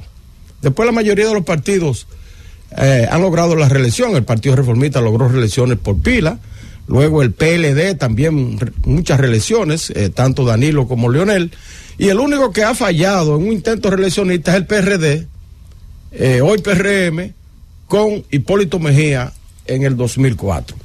Entonces tiene que saber que a la reelección tiene que ir con seguridad, no puede ir con debilidades. Entonces, en este momento en que el presidente Luis Abinader prácticamente eh, domina en todos los aspectos el Partido Revolucionario Moderno, es, es el líder indiscutible que aunque comparte cierto parte de ese liderazgo con, con Hipólito Mejía, que es un expresidente, ¿verdad? Que mantiene todavía su eh, cierto liderazgo en el PRM, pero Abinader, indiscutiblemente, que domina todo ese partido, no puede ir con debilidades. Entonces la senaduría del Distrito Nacional, eh, como todas las candidaturas ahora, se, de, se, determinan por la vía de las encuestas. Eh, los partidos hacen encuestas periódicamente y saben cómo está cada dirigente. Entonces, insistentemente se, se rumora que David Collado podría ser el candidato a senador por el Partido Revolucionario Moderno. Y alguna gente lo pone en duda. Y el propio David Collado no se ha referido al asunto, aunque por interpósitas personas ha tratado de despejar la situación diciendo que su, su afán, su accionar político está orientado a las elecciones de 2028. Pero ese es el interés de David Collado. No así necesariamente tiene que ser el interés de Luis Abinader y Partido Revolucionario Moderno. Porque si es verdad que David Collado tiene números privilegiados para ser candidato a senador por el Distrito Nacional, David Collado será el candidato a senador por el Distrito Nacional. ¿Por qué digo esto? Porque cuando usted está en un equipo político, usted no se, no se gobierna. Eso, eso, eso depende. Usted, usted, la, las decisiones no se toman por su deseo y por su propia decisión. ¿Por qué? Porque lo importante es ganar. Lo importante es ganar. Y es muy fácil un dirigente político decir, bueno, yo me como la masa, pero cuando vienen los huesos los desecho. No, hay que comerse la masa y los huesos, porque es muy fácil yo ser funcionario de una, en una institución, como en el caso de David Collado, en una institución que todo es color de rosa. El Ministerio de Turismo eh, eh, eh, en este país es un, es un nido de rosas para el que lo desempeña. Ahí no se quema nadie. Ahí todo es ganancia, ahí todo es viaje, ahí todo es beneficio y ahí todo es proyección futura. Entonces, esa es la posición de David Collado, que yo lo veo muy bien. Lo mío del 28. Ahora es hacer el trabajo de turismo que estoy haciendo, que por cierto ha hecho un buen trabajo ahí, en esa institución, y hay que elogiarlo. Pero si hay que comerse los huesos y es necesaria su candidatura para la para empujar la candidatura de Luis Abinader a la reelección, usted puede estar seguro que eso viene. Eso viene. Porque llegará un momento en que Luis, lo mismo que hizo con Carolina Mejía en la sindicatura, le tendrá que decir, pero ven acá, si tú eres que, que garantiza el triunfo aquí de la reelección que yo voy a encabezar, entonces tú eres el que tiene que ir. Va a llegar ese momento y va a arriesgar David Collado su futuro político diciéndole un no a Luis Abinader. Yo lo dudo. De manera que yo pienso que la posibilidad de que David Collado sea candidato del PRM no hay que descartarla. Al contrario, yo creo que esta afea que se ha desarrollado entre Carolina Mejía, entre, perdón, entre, eh, eh, entre la senadora Farideh Raful y el presidente Luis Abinader es un poco aclaratorio o induce a que David Collado podría ser el candidato a senador del Partido Revolucionario Moderno. Vámonos, Francis. El gobierno de la tarde. El gobierno de la tarde. 4.55 minutos en el gobierno de la tarde. Importante comunicar a través de la Z101 que a pesar de que el presidente Luis Abinader canceló su visita a Puerto Plata para pues inaugurar este puente de Sabaneta de Cangrejos, pues el ministro administrativo de la presidencia, José Ignacio Paliza, hijo de Puerto Plata, pues junto con el sacerdote, pues asumieron la bendición y la, la inauguración del mismo, porque a pesar del que el tiempo, ¿verdad? Las condiciones climáticas no eran las mejores, pero ya estaba todo montado para poder entregar este puente y que tanto los turistas como los municipios de Puerto Plata puedan utilizarlo. Así que ya ha quedado habilitada esta parte del cangrejo en Sabaneta, Puerto Plata, y lo decimos aquí en la Z101. 4.55 minutos, 4.56 minutos en el gobierno de la tarde. Continuamos con los comentarios. Toca el turno al cerrador. Me dicen que si es porque él le gusta la pelota o porque, ¿no? Que él es el último en comentar de, esta, este equipo. él le gusta la pelota, pero él no juega pelota, hasta donde tengo entendido. El comentario de nuestro compañero Elvis Lima. Gracias, compañero. Qué bueno estar como siempre con todos ustedes. Saludos a la audiencia, tanto los de aquí como los de allá, que sé que se mantienen bien informados. Dale a la campanita, clean, suscríbase. Ya usted se mantiene bien informado, ¿sí? Cerrador, felicidades a Jairo Asensio, el glorioso ya clasificó. Ah, pero venga. Yo, recuerden, yo había dicho, yo no quiero hablar de pelota, así comenzando mi comentario, no me gusta, pero como el Licey clasificó, y yo había dicho que con el tema de las águilas, todo el que se va a morir se alivia. Es una máxima que pasa en la vida. Como sigue, todo. sigue, Pero sigue. yo no voy a hablar de pelota, distinguida sigue, coordinadora, yo no voy a hablar de pelota. si Entonces, miren, eh, en las navidades, señores, el dominicano y el sector comercio, hay que reconocer que hay comerciantes que se ponen creativos. Creativos con precios, con artículos y con productos, porque la demanda es muy alta. Y el tema del pollo, a propósito de las navidades, ha comenzado a salir a flote con tema y creo que lo que dijo el ministro de Agricultura de que hay garantía de que no va a haber escasez. Eso ha provocado, siento en el ambiente, con la carne de pollo, un elemento importante. Y me puse a indagar y estaba mirando, señores, que el consumo, un estudio de la Organización de las Naciones Unidas para la Alimentación y la Agricultura, FAO, realizó un estudio sobre el suministro y la disponibilidad de comida en el mundo, con la intención de, comprarla, de comparar la situación alimentaria entre países, calculando la cantidad de carne que consumen y tienen a su alcance. Ese estudio arrojó que la carne de pollo, oigan bien, es la más consumida en la mayoría de los países del mundo. En Estados Unidos, Oriente Medio, África, en gran parte del sudeste asiático, así como Rusia, Australia, lideran esa lista. El cerdo es consumido en gran parte de Europa, China y los países continentales del sudeste asiático, mientras que la carne de vaca, la de res, se destaca en lugares de Asia Central y el norte de África, La India, en la India no se come carne, no se come eh, carne de vaca porque es un, un animal sagrado. Y en el caso de la República Dominicana, el consumo de pollo está asociado a dos elementos importantes. Primero, el consumo de pollo está asociado a la disponibilidad. Está asociado también al precio. La carne más barata y la carne más accesible para la persona asequible. asequible. Gracias, para la persona menos pudiente. Se consume barata cuando usted lo compara el pollo con un corte caro, con un corte de filete, con un corte de res, usted no puede comparar una libra de pollo o de pico y pala, o, comparar entonces con un sirloin, compararlo porque son cortes diferentes. Por eso, una picañita, como le gusta a Iluminada Muñoz, que ahí sí también es diferente. Pero miren, en el caso de la República Dominicana, usted me pueden pintar como usted me lo pinte, pero aquí no hay razones ni motivos para la escasez que no, no la hay.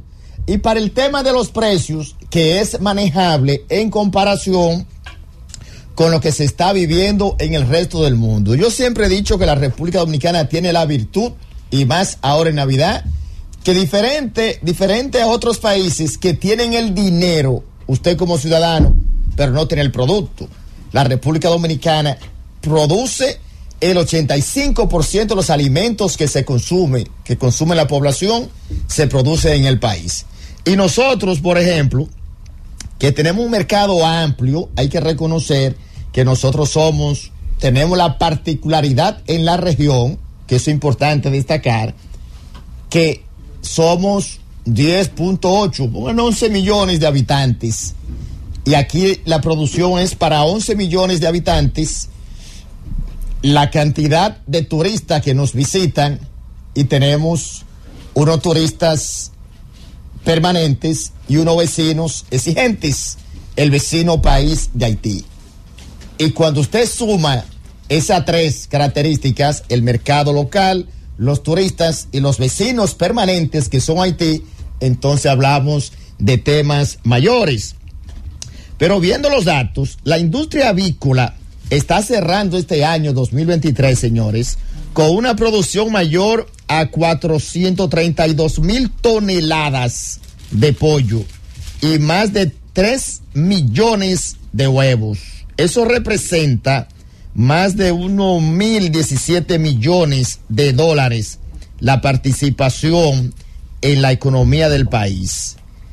Y viendo los datos, como se ven, la la producción diaria de pollos en la República Dominicana es de 652 mil unidades, con un peso promedio de 4.5 libras cada una, lo que equivale a 3 millones de libras diarias, según datos de la propia Asociación Dominicana de Avicultura, la ADAC.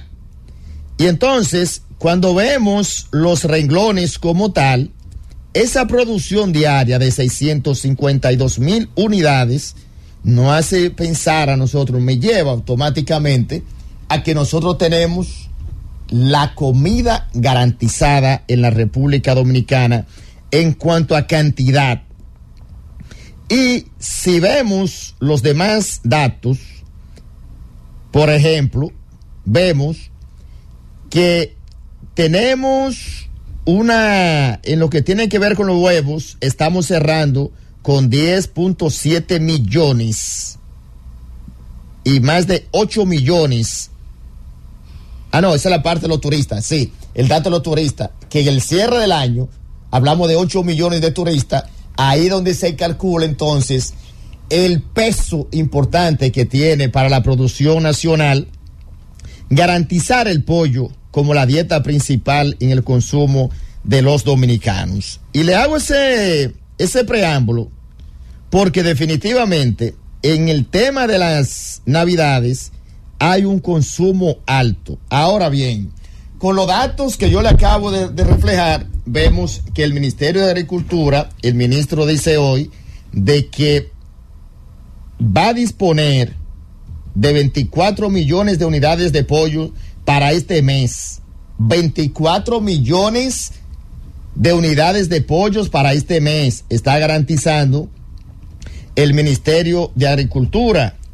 Y que de esa cantidad también en cuanto a la carne, la distribución de cerdo al momento es sumamente alta también, la demanda no igual, porque aquí tenemos, si sumamos lo que disponemos de los 24 millones de unidades de pollo solamente para el mes, este mes de diciembre, eso tiene, representa un 20% más que el año anterior y que estamos cerrando entonces con 19.6 millones en comparación con eh, con el año 2022.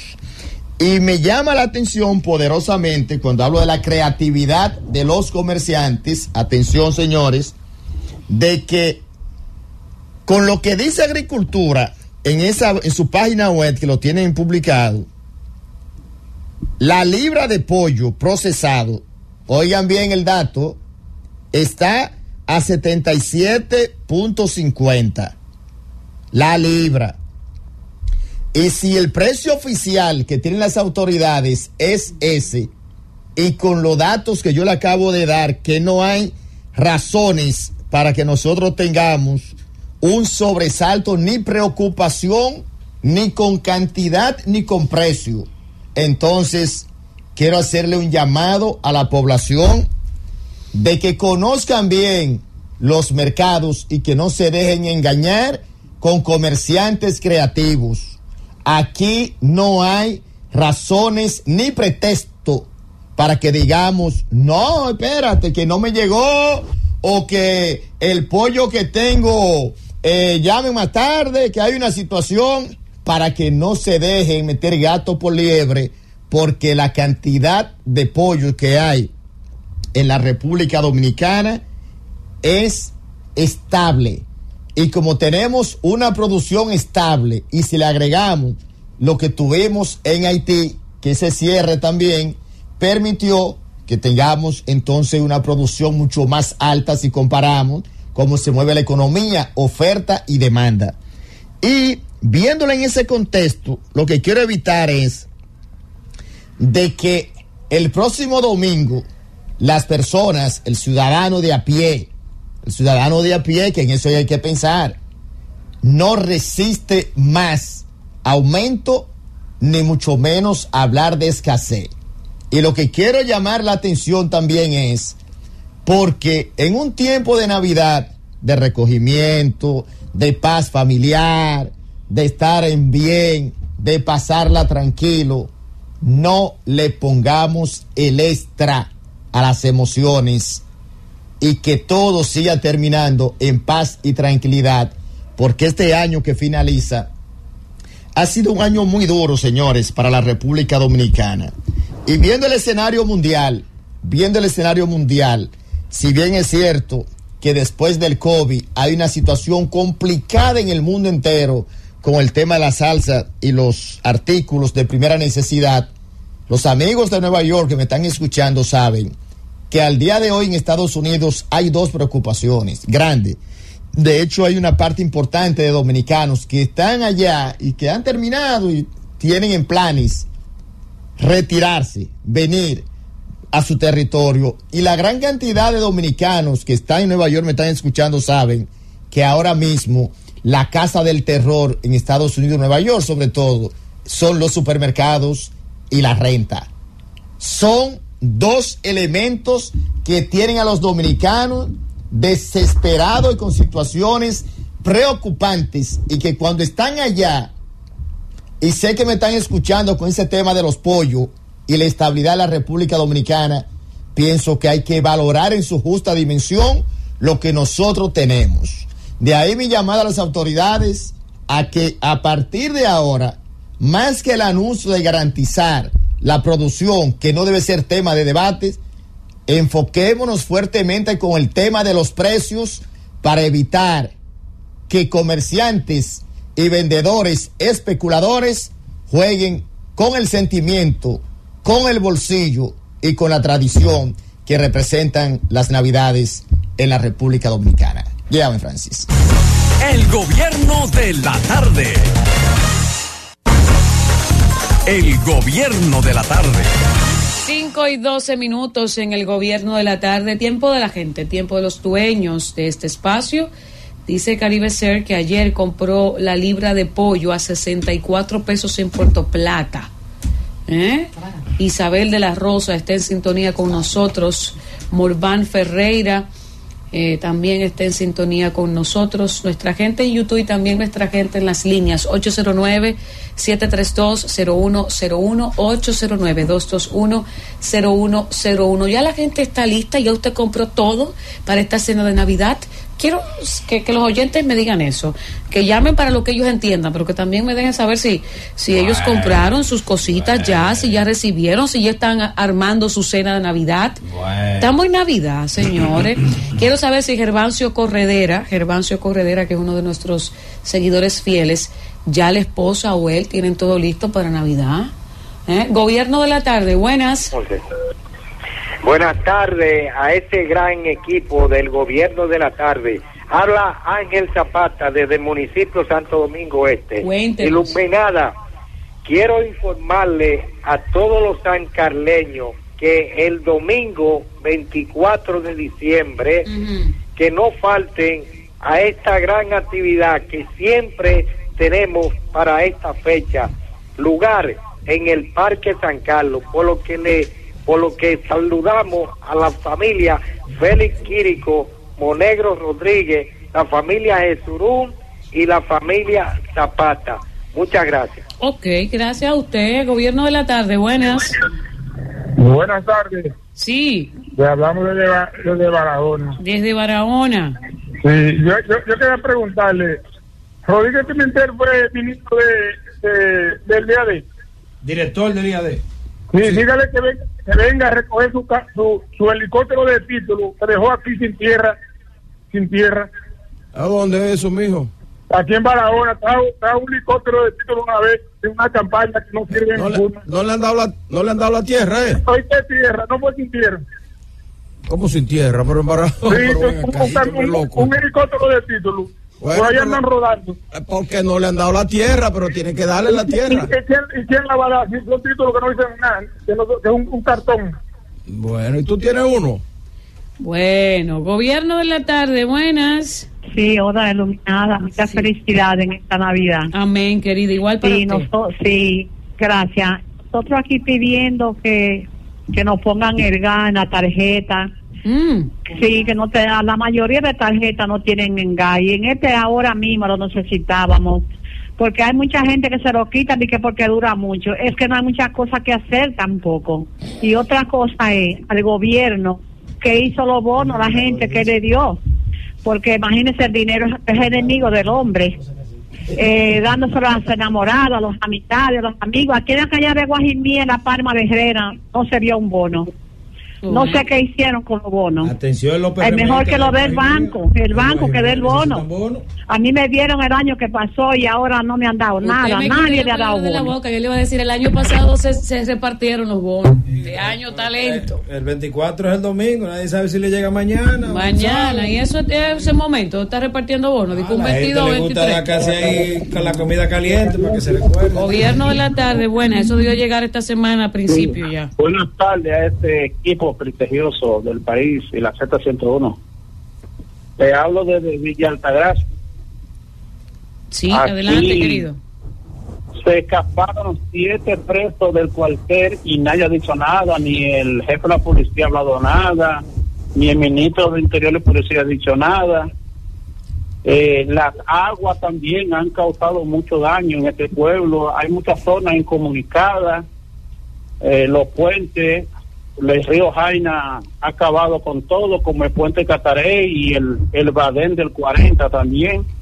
En el 59 está todo el distrito del puerto. Villa Altagracia totalmente está incomunicado ahora mismo. Atención, Y el puente de la autopista Duarte. Autoridades. que todavía está ahí, el puente de la autopista Duarte, con más de un año el letrero que dice se va a construir un puente y todavía no lo han iniciado. Ay, ay, ay. Esto a la altura del kilómetro 44, autopista Duarte. En la altura del kilómetro 44 han anunciado un puente, Sí. no, lo, no lo han comenzado Sí, a trabajar. Pero tiene un año y, y, y meses ahí el letrero. Pero puesto, ya se va a comenzaron o no han comenzado. No lo ha iniciado todavía. Ave María. Mira, hay que decir a propósito, yo que transito mucho hacia la región norte del país y utilizo mucho la autopista Duarte, Sí, querido. pido a la Comisión Militar y Policial desplegar buenos servicios porque mucha gente se desplaza durante este fin de semana que va a ser largo, se va a desplazar a distintos puntos del país y hay algunos tramos que están intervenidos en la carretera, se están haciendo algunos retornos operacionales y esto pudiera con un mayor incremento los niveles de imprudencia, la falta de educación y la Servicio vial. Sí, pero que lo activen y lo amplíen este fin de semana porque sabes que hay mucha gente, el trago, la cabeza, el deseo de llegar rápido. Creo que leí algo como que estaban, sí lo habían reforzado un poco. Hay mucho estrena en las Hay calles, mucho sí. estrés y a Hay partir mucho de a partir de mañana, El a partir del sábado, mucha gente comenzará a desplazarse a los distintos puntos del país. Así es. Gobierno de la tarde, buenas. Yo quiero decirle algo a Elvin Lima. Sí, adelante. Ahora mismo producir Elvin Lima es para gente de vocación. Ya los agricultores que estamos produciendo en el campo, ya es porque no tenemos otra cosa que hacer, porque apoyo no tenemos. Y los gastos de producción son muy caros y los insumos son inestables. No les sorprenda que un plátano un día cueste 100 pesos. Es por el 100 costo de mucho. Lamentablemente. ¿Y quién sufre? El que lo compra, la No, yo lo que población. le digo es que me resulta extraño, eso que usted dice es verdad, pero en 13 días la carne de pollo ha aumentado 5 pesos y algo cuando tenemos una, una sobredemanda, entonces eso es lo que no entiendo. Ok, gobierno de la tarde, llamada internacional, buenas. Buenas. Iluminada, buenas tardes. Sí, ¿cómo está usted? Esto es Rubiera, Nueva New Jersey. Primero que todo, para desearle una feliz Navidad a todos. Usted la merece. Amén. Hello. Sí, está en el aire. Gracias. Siga, Héctor Rubiera, siga. Se nos ¿Me escucha? Sí, le estamos escuchando, querido. Adelante. Corra. Él no nos está escuchando a nosotros. Exacto. Gobierno de la tarde, buenas. Buenas Sí. tardes, iluminada, la luminosa. Chulo Medina, de, de Villa Jaragua, provincia, Bauruco. Chulo. Respeto para todos y todas. Navidades para todas. Chulo, una pregunta. Tú que eres de Villajaragua y sabemos que la situación en el sur del país es un poco difícil. ¿Cómo está la Navidad por allá? Las Navidades están regular. Ese regular tuyo fue como amargo. cosa. Están regular. Muy. Ya que me hiciste la pregunta. Que él reconozca que está regular. ¿Cómo es? ¿Cómo así? No, pero exprésese bien. Coge el micrófono, Que lo diga Primero es que coja el micrófono y segundo, exprésese bien. Él es del Partido Revolucionario Moderno. Y si en boca de él las cosas están regulares porque andan mal, claro. Chulo, Me- eso es cierto, Me chulo. preocupa, chulo, ese regular. Bueno, porque te voy a hablar la verdad. Siempre en todos los partidos hay come solo. Ay, Cristo. ¿Quiénes son los come solo de este partido? No iba por ahí, pero me voy por ahí ya. A los PRMistas, que se acuerden que a pesar que tenemos un excelente presidente, pero esos bonos deben de llegar donde tienen que llegar, a la parte más infeliz. Que se acuerden que son infelices para que hagan su nochebuena. Todo aquel que gana su loma de dinero, que se olvide de esos bonos. Y para terminar, iluminada la luminosa, también permítanme hacerle un llamado al alcalde de Aragua. La parte alta del sector de la madre no se está recogiendo la basura, estamos en Navidad, no importa que sea PRMista, hay que candelear a quien sea, hay que cuidar al presidente. Chulo Medina de Villaragua. Bueno, ahí está chulo. Chulo, váyase donde la gobernadora, el senador, los diputados. son los Sí, que porque mire, el gabinete de política social que dirige Tony Peña, Tony Peña Guava, es el encargado de distribuir los bonos.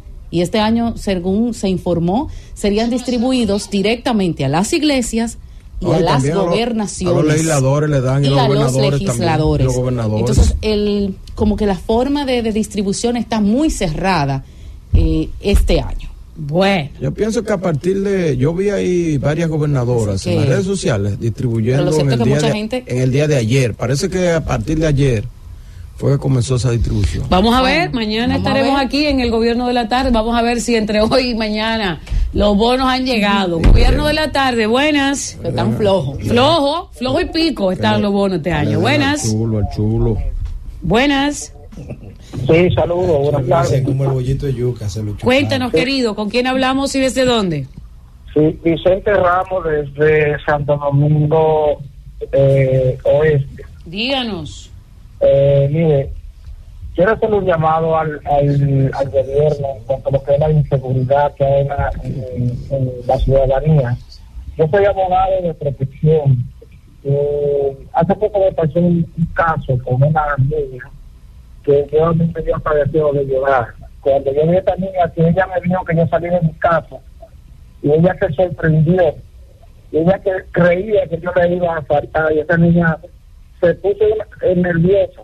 Yo me monto en mi carro y cuando le doy para atrás ya creo que yo voy de ella. La ciudadanía hoy anda en la calle que no sabe ni qué hacer, porque el gobierno, las autoridades, no han dejado que los, delincuentes hagan lo que la, la, la ciudadanía cree que todo el mundo es, es, es- es- le va a hacer daño. Un profesional como yo, un trabajador como yo, me confunden con un delincuente, un ciudadano, esa niña se puso nerviosa.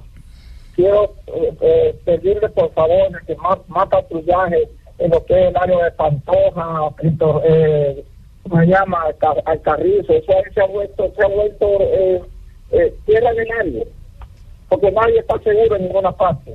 Es cuanto, muchas gracias. Así es, gracias a usted. Más patrullaje, atención a la Policía Nacional en Pantoja y esas zonas. Más patrullaje, por favor. Vamos a tratar de que en esta Navidad pues la gente se sienta un tanto segura, ¿verdad? Que pueda eh, compartir con su familia sin ese sobresalto de que van a llegar y nos van a atracar, porque si nos sentamos aquí en esta galería, pues pueden llegar unos delincuentes y llevarnos todo. Ojalá que el patrullaje pueda eh, cubrir estos barrios, ¿verdad? Porque a veces yo siento como que en el centro hay mucha policía y en los barrios necesitamos más policías. Yo sé que también no contamos con la cantidad, ¿verdad?, de, de efectivos de la Policía Nacional, pero vamos a hacer un esfuerzo en distribuirlo de la mejor manera. Vámonos, Francis, a la pausa. El gobierno de la tarde. El gobierno de la tarde. 5.31 minutos en el gobierno de la tarde. Miguel Vargas Maldonado afirma que fracaso de políticas del gobierno ha envalentonado a los haitianos. Sí, el candidato presidencial del Partido Revolucionario Dominicano, Miguel Vargas Maldonado, afirmó que el fallo de las medidas del oficialismo para afrontar la crisis en Haití alentó a los nacionales a ampliar el canal sobre el río Masacre para desviar más aguas del afluente hacia su territorio. Miguel Vargas Maldonado, quien está pues dando la cara y que ha servido como enlace, si podemos llamarle así, entre los partidos que están conformando esta alianza Rescate RD, ha sido muy enérgico con las críticas sobre el manejo de las políticas públicas de este gobierno. Miguel, no te lleves de eso, Miguel. Eso son crónicas viejas que salen ahora en los periódicos, refritos que ponen. Ese canal es inviable. Es inviable. Lo demostró ahora mismo la, la crecida de- del, del masacre. Demostró que es inviable. Eso rompió toda esa cosa y ahora eso no va a llegar nunca a hacerlo ahí. Eso, eso no, no es un canal técnicamente viable. Así que no te lleves de eso, de que lo están envalentonados los haitianos. Ya, es más, ya ese no es el objetivo de ellos ya.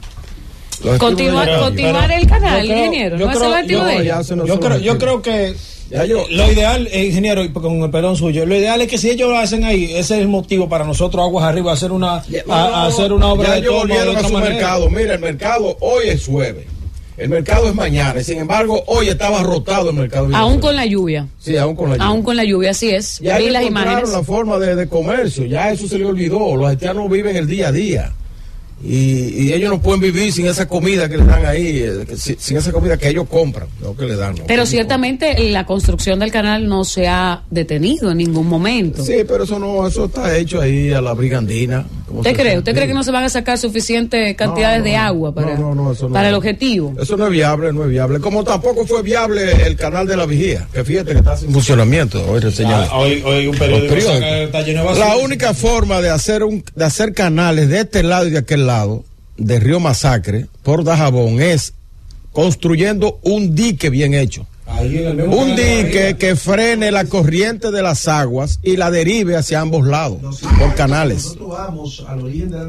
¿Y por qué no se construye? Si Por- no se construye porque cuando se iba a hacer el dique binacional, que fue cuando se concluyó el canal de la vigía, el gobierno haitiano no dio la autorización para hacerlo, embargo- porque eso se estaba haciendo con financiamiento Sino- de permiso, déjame terminar. Ahora tú vas a hablar, tú, tú vas tú. Edificando a la audiencia. Eh, eso va, eso se estaba haciendo con financiamiento mm, del gobierno japonés para proteger a los japoneses que viven en la vigía, que están ahí, asentamiento que hizo Trujillo hace muchos años, y están cultivando arroz. Entonces, cuando se iba, se hizo un canal de este lado, que es el de la vigía, que nace ahí en la aduana, y muere allá en el sector de la vigía, 12 kilómetros después, por el lado dominicano.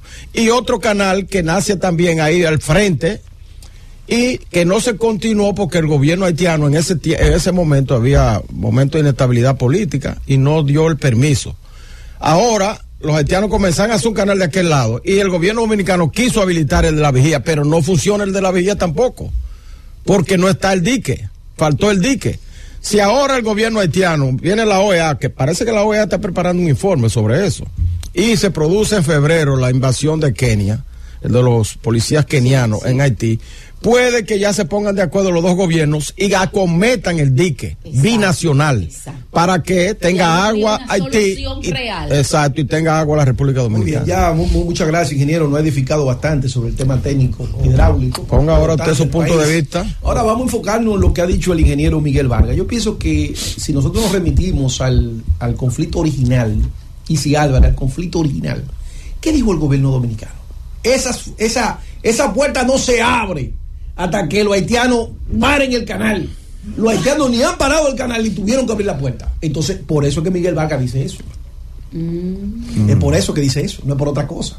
¿Por qué? Porque si usted le puso como condición que el mercado binacional no se va a aperturar nuevamente Una y hasta que los haitianos no paren el canal y los haitianos siguen haciendo el disparate de canal que están haciendo ahí, pero lo siguen haciendo y nosotros abrimos la puerta O para sea el que tú, Fausto, estás de acuerdo con lo dicho por el ingeniero Miguel Vargas Maldonado. Totalmente. políticas- Es un hombre de Estado, Miguel Vargas, no va a hablar Sí, por hablar. Pero, pero hay que decir que ¿Qué fue lo que- el, Un gobierno, estratega. el gobierno acogió una propuesta de Leonel Fernández del mismo Miguel Vargas Maldonado de que la OEA medie y la OEA inició un proceso de mediación y la ONU y ese tipo de cosas. Entonces, pero la OEA no ha rendido un informe. pero si no lo ha rendido no quiere decir que no se haya acogido. lo importante es lo que está pasando de facto. Pero ahí, ¿qué es lo que, está, dic- pasando de hecho. Lo que está diciendo Miguel no es lo que tú acabas de afirmar. Tú acabas de afirmar que el gobierno puso como condición abrir a- a No, puer- no, el, comercio origen- fronterizo El origen del conflicto. al asunto del canal. Y eso. Miguel lo que está diciendo es que lo- los, los haitianos están envalentonados y han ampliado el gobierno canal. no cumplió. No, no, han ampliado el canal. Entonces yo lo que le he dicho a. Miguel Vargas, que Miguel, no lo se- que no dice, cumple. Miguel lo que dice es que han fracasado las políticas del gobierno y eso ha envalentonado a los Claro, haitianos. porque se abrió el comercio y ellos no pararon el canal. ¿Y dónde está el fracaso? Ahora, Ok. pero- ya el mercado binacional está abierto. Ahora, yo sí, yo sí quiero decir algo. Hubo una confusión en cuanto a la migración y el comercio, que, el gobi- que son cosas distintas.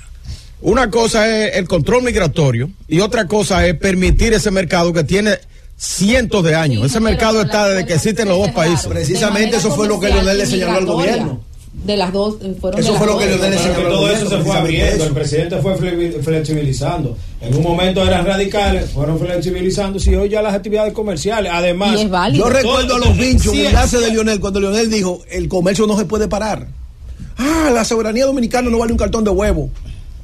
¿Y qué ha pasado? lo- Se está vendiendo el cartón de huevo. ves, eh, ahí yo le doy la razón a Fausto. Ahí, ahí, el go- si Miguel Vargas Maldonado tomara la parte, que déjenme decirle, Miguel ha sido un gran canciller y recuerdo que siendo reportero, la primera visita Canciller de Miguel. cancilleres. eh, Miguel, Miguel Vargas Maldonado, la primera visita como canciller fue a Haití y yo lo acompañé en un viaje de un grupo de periodistas. Entonces, ¿qué yo quiero decir? Miguel Vargas Maldonado lo que debió decir, bueno, el gobierno dominicano optó por una posición radical y el tiempo ha, ter- ha determinado Que no debió de ser Miguel, esa posición Miguel, lo- radical, Miguel lo ha dicho, eh, Juan, en varias ocasiones.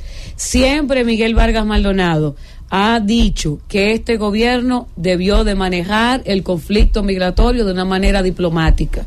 Está ahí en los periódicos, incluso la misma Z101 en su portal como hoy, que comparte estas palabras que leí de la Z101 del portal de Miguel Vargas Maldonado, ha dicho que este gobierno debió de manejar de una manera- más diplomática el conflicto con Haití, específicamente con la situación del río Masacre, ese desvío que están haciendo eh, pues este Pero grupo de haitianos. ahora, lo ha dicho a sí mismo, tal cual. eh, yo entiendo que los gobiernos tienen también derecho a recular y a mejorar. Pero sus este gobierno políticas. reculaba muchísimo antes. O sea, este gobierno reculaba muchísimo, No, ya dejó el pero Isa. antes reculaba muchísimo. Pero- recularon. pero totalmente de acuerdo haitiano, contigo. con los La políticos- Las políticas públicas no son de orgullo. Ah, yo dije esto. Ni son estáticas, mantenerlo. ni son No, no, estáticas. ni son estáticas, pero- el gobierno abrió la puerta. El gobierno después, luego el gobierno haitiano no quiso abrirla, pero ya la abrió y ya se regularizó Claro. el comercio. Entonces, ¿cuál es el problema ya? Yo lo que creo es. Era orgullo, entonces el gobierno tenía que mantenerlo ahora cerrado. No podemos hablar de fracaso. Ahí yo difiero de Miguel con su experiencia de canciller. Hay cierto Porque fracaso, el Elvis, tema- porque no, las, no. las exportaciones han caído bastante. No, eso es no, claro pero- que sí. no, Pero no. se afectó una región, se afectó una Pero, región. mi amor. Más que un fracaso son las consecuencias de las decisiones tomadas Mi amor, sí, por este gobierno. Cuando Más el que un fracaso son las presidente- consecuencias. Cuando el presidente ha dicho, decía también, de que la frontera nunca va a ser igual, nunca podemos nosotros pensar, señores, pues son dos temas Claro, diferentes. claro, Ahora, es así. Hablar de fracaso con el tema haitiano no es el calificativo correcto. Ahí yo difiero de la excelencia de Miguel, que fue un gran canciller y demás. Y el tema de la vía diplomática precisamente fue lo que hizo el gobierno. Hoy no anduvo todos los foros internacionales. Yo- yo difiero Solamente- Miguel ahí. Solamente faltó desnudarse en la OEA y coger a los otros foros y cambiar de todo. Se hizo de todo. Ahora hay que entender que las autoridades haitianas tienen su agenda, tienen su misión. Y qué bueno que la tengan, porque la República Dominicana ha demostrado tener una política migratoria clara y definida. El ingeniero cuando le dice son dos cosas diferentes. Una cosa es el negocio como tal, la parte comercial. Nosotros también abogábamos porque era una situación insostenible. ¿Y a quién le conviene que Haití esté tranquilo? A nosotros que más nos conviene. Claro, que esa gente que esté tranquilo allá. porque salen pero, caros pero, pero hay que decir, si, en febrero hay una, una misión internacional en Haití, señores. Gracias el, al- el- al el gran, el gran ganador es la República Dominicana porque el gobierno dominicano, el presidente dominicano se convirtió en el principal promotor para que existiera esa intervención Claro. en Haití para pacificarlo. Y eso en definitiva no podemos hablar de fracaso, porque eso es ahorita. No. Si en febrero llega una misión internacional a Haití y hay un, una pacificación y la frontera todo vuelve a la normalidad, ¿ustedes saben de quién es el beneficio? ¿Van a decir que el beneficio es de otro? No. ¿O que es internacional? Fracaso es del no- gobierno dominicano. Fracaso no es la palabra. Mira, eh, la, la oposición, la oposición dijo en una ocasión que eh, el gobierno había tomado esas medidas en la frontera con fines políticos para aumentar su rating eh, electoral y que luego que luego iba a bajar ese rating, lo iba a bajar cuando la, la frontera comenzara a sentir la ausencia del mercado, de la demanda de mercancía dominicana. Sin embargo, ya volvió, ya se normalizó la frontera en- de- en- desde el punto de vista del comercio. Es. Entonces, el gobierno no ha perdido eh, eh, en ese aspecto. Yo soy muy O sea, que- respetuosa. Que de- entonces puede haber un fracaso en ese pronóstico también, de que se dijo, que ganó popularidad, pero que la va a perder después. Sí. Bueno, la va a perder si volvió, el comercio volvió. Yo soy muy respetuosa. Y está en su soy mejor momento. una admiradora del canciller que fue Miguel Vargas Maldonado y soy una admiradora de él independientemente de lo que la gente pueda pensar o no. Pero no estoy de acuerdo con este pronunciamiento de que ha sido un fracaso las políticas de, migratorias tomadas por este gobierno. Quizás están teniendo consecuencias que no son las que esperábamos, no son las más halagüeñas, pero no ha sido un fracaso. La palabra fracaso no se la compro. Miguel sabe mucho más que yo, pero por mucho de diplomacia, sabe mucho más que yo de política, sabe mucho más que yo de este tema, pero creo que fracaso no es la palabra. Pero vamos a la pausa, Francis, y preguntarle a la gente, luego de la pausa, ¿qué piensan ellos? Si ha fracasado la política migratoria en República Dominicana exactamente con el manejo de esta construcción de el, el canal de riego en el río Masacre. Vamos. El gobierno de la tarde. El gobierno de la tarde. 5.50 minutos en el gobierno de la tarde. Vamos a hacer contacto con nuestra gente. Dice Val Castro, Fausto, va para ti este mensajito de YouTube. Dice Val Castro, dile a Fausto que le baje a algo. Mi- Miguel Vargas le pasó, se le pasó, me imagino que querrá haber dicho, su víspera en todos los sentidos. No creo que sea una voz a líder, escuchar, sobre todo cuando él mismo afiló cuchillo para su cuello. Ahora vamos a ver qué piensa la gente, ¿verdad? Si ha sido un fracaso esas políticas migratorias. Se ha sintonizado el asunto, lo que yo dije de David Collado. Sí. Sí, la gente ha, ha hecho viral el, el video. Ah, pero eso está muy bien. Yo visualizo la posibilidad de que David Collado sea el candidato Usted está orejeado, del como Distrito Nacional. dijo nuestra Sí. coordinadora. Usted está ojo- ojereado. po- Sí. Ojereado. Ojo. Orejeado. Orejeado. Parece que hay presión ojereado. para que David sea el candidato que él no va a resistir. No va a poder resistir. ¿Usted siente que es una presión? Más sabe el diablo por que por Presión diablo. por- en el partido, en el partido, porque dicen, Mm. bueno, pero usted se ha tirado cuatro años con filete, espérase, Mm. y el prestigio que usted tiene político lo debe mucho a esa posición. Ay. Entonces vamos a cargar pesado, vamos a asumir eh, la candidatura en el distrito para que todos empujemos a lo mismo. Viniendo de un Ay. político como el ingeniero Héctor Rodríguez. Y entonces, ¿qué eso vamos, vale a, entonces, ¿qué vamos a hacer con Faride? Eso dijo bien, Marita. Para turismo. Hace tiempo, recuerdo. No, No, Faride en turismo, ¿no? No, Faride es una gran ministra de, de lo que sea, de lo que le de la mujer. Bueno, señores, la, en política ya yo no voy a decir esta voz que es mía, porque la misma gente que se cansó de decir que era Faride la que iba, ahora no es Faride Ahora la no que se va. descarta nada. Nunca se descarta nada, pero se afirma todo. La política Tan grande. Sí, sí, me acabo de dar cuenta, ingeniero. Gobierno de la tarde, buenas. tú Buenas tardes. Me consta, créame que hoy me consta. Gobierno de la tarde, buenas. Sí, buenas, buenas Sí. tardes.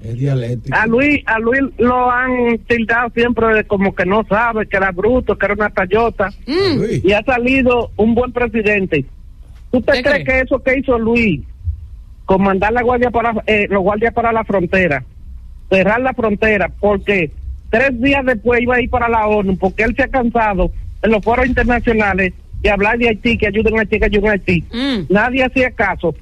¿Qué tuvo que hacer eso? Mandar la guardia para allá, le dijo, le voy a cerrar la frontera para que cuando los haitianos estén muriendo de hambre, Mm. se vayan en balsa para Miami, para allá. Y eso a los Estados Unidos no le conviene. ¿Qué hizo Biden de una vez? Yo apoyo eso. Yo doy tantos millones. La ONU ya lo apoyó. ¿Por qué? Pues por eso que hizo Abinader. Ok.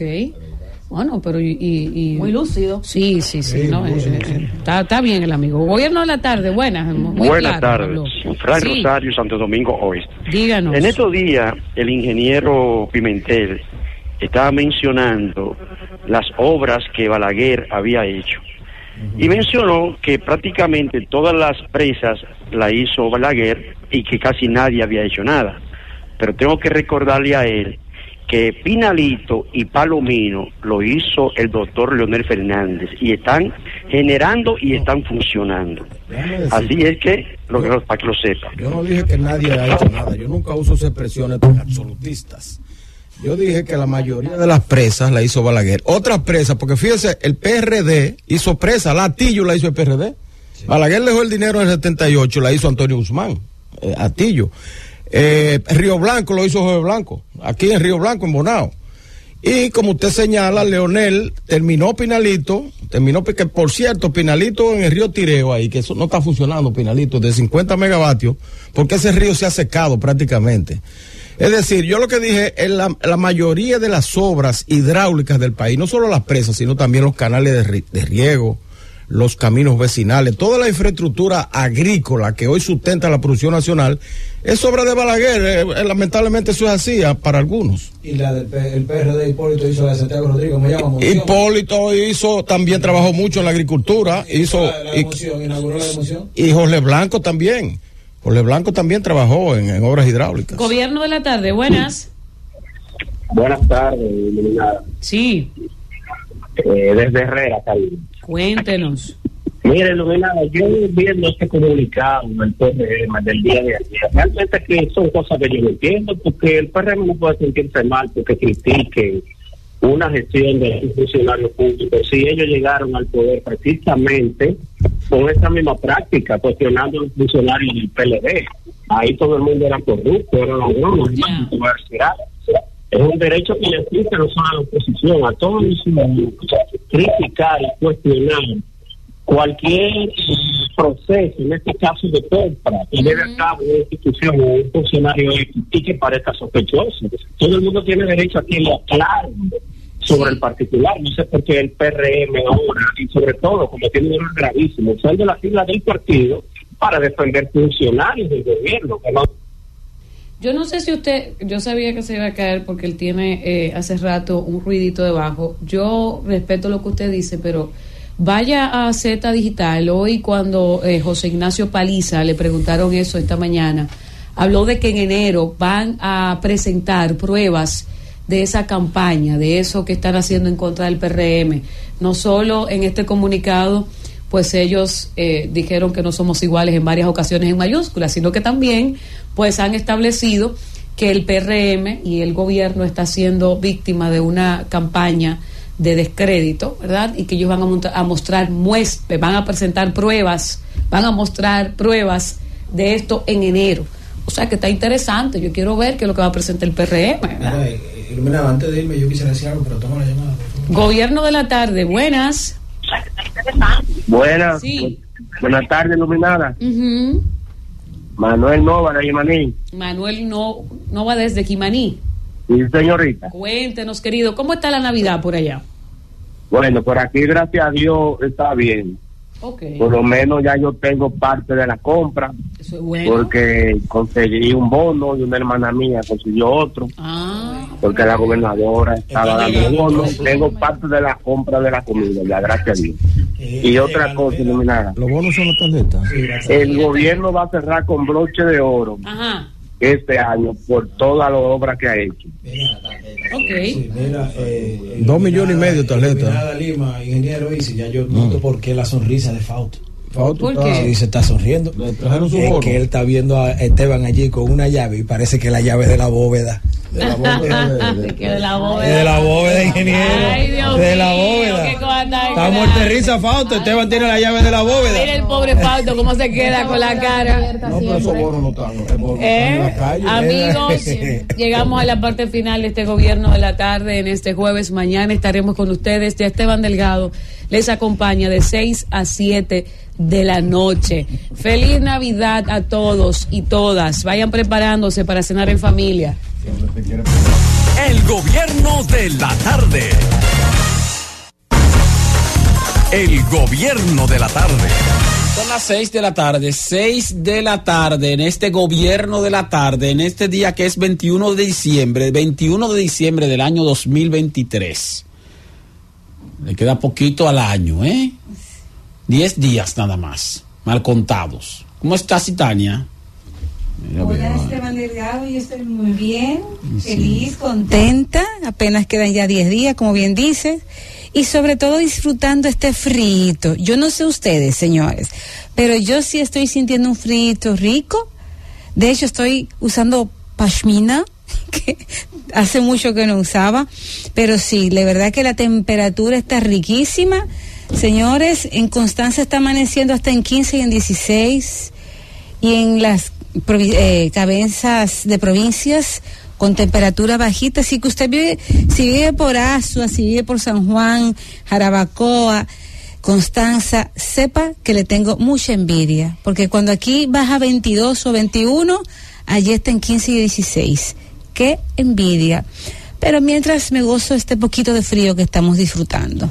Yo quiero recordar, recordar No quiero recordar que estoy a una persona Ah.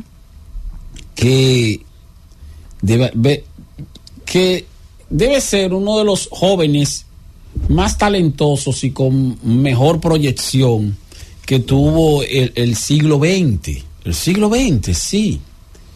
Luchador contra la dictadura de Trujillo, estuvo preso en la dictadura de Trujillo y su esposa, junto con dos de sus cuñadas, fueron asesinadas un día que fueron a visitarlo a la cárcel en Puerto Plata. Me refiero a Manolo Tavares Justo.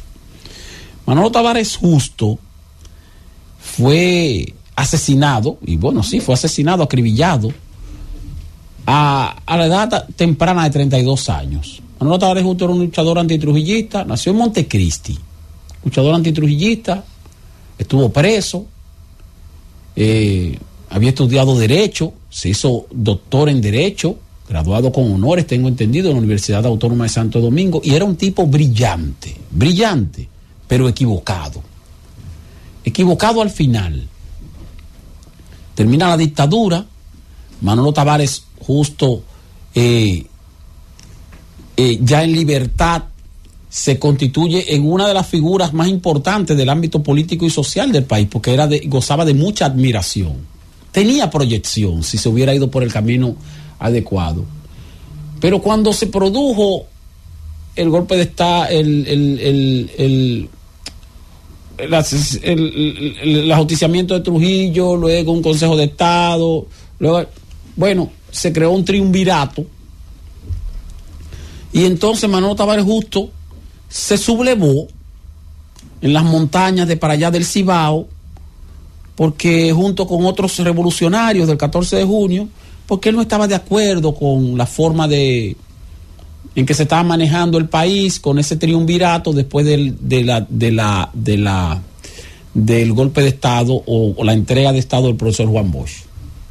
Y entonces Manolo Tavares Justo, junto con un grupo de hombres, fueron y se subieron una loma para hacer algo como lo que hizo Fidel, porque el problema, con, el problema que pasó en América Latina, en, en varios países de América Latina, es que lo que hizo Fidel en el 58, 59, 59, la 31 de diciembre de 1959, 59, 58, 59, 59. Bueno, el asunto es que esa, esa revolución de Fidel Castro eh, inspiró a muchos jóvenes en el ámbito eh, lat, eh, latinoamericano y entonces eh, quisieron hacer lo mismo en algunos países. Y eso pasó aquí en la República Dominicana sin tomar en cuenta otro tipo de condiciones u otro tipo de situaciones que tienen que ver no solo con lo que usted piense como tal, sino con lo que piensa la sociedad y con la condición que existe en el ámbito nacional e internacional para saber si hay posibilidades de que un movimiento de esa naturaleza triunfe en otros países. Pues el 21 de noviembre de 1963, Manolo Tavares se sublevó y un mes después, apenas un mes después, cuando ya le había acordado que se iba a entregar y eso, qué sé yo, lo fusilaron, lo mataron. 30, 21 de diciembre de 1963. Hoy, 21 de diciembre, yo quiero recordar a Manolo Tavares Justo, porque si Manolo Tavares Justo, no estoy justificando para nada lo que le ocurrió, pero terminó de esa forma porque tomó el camino equivocado.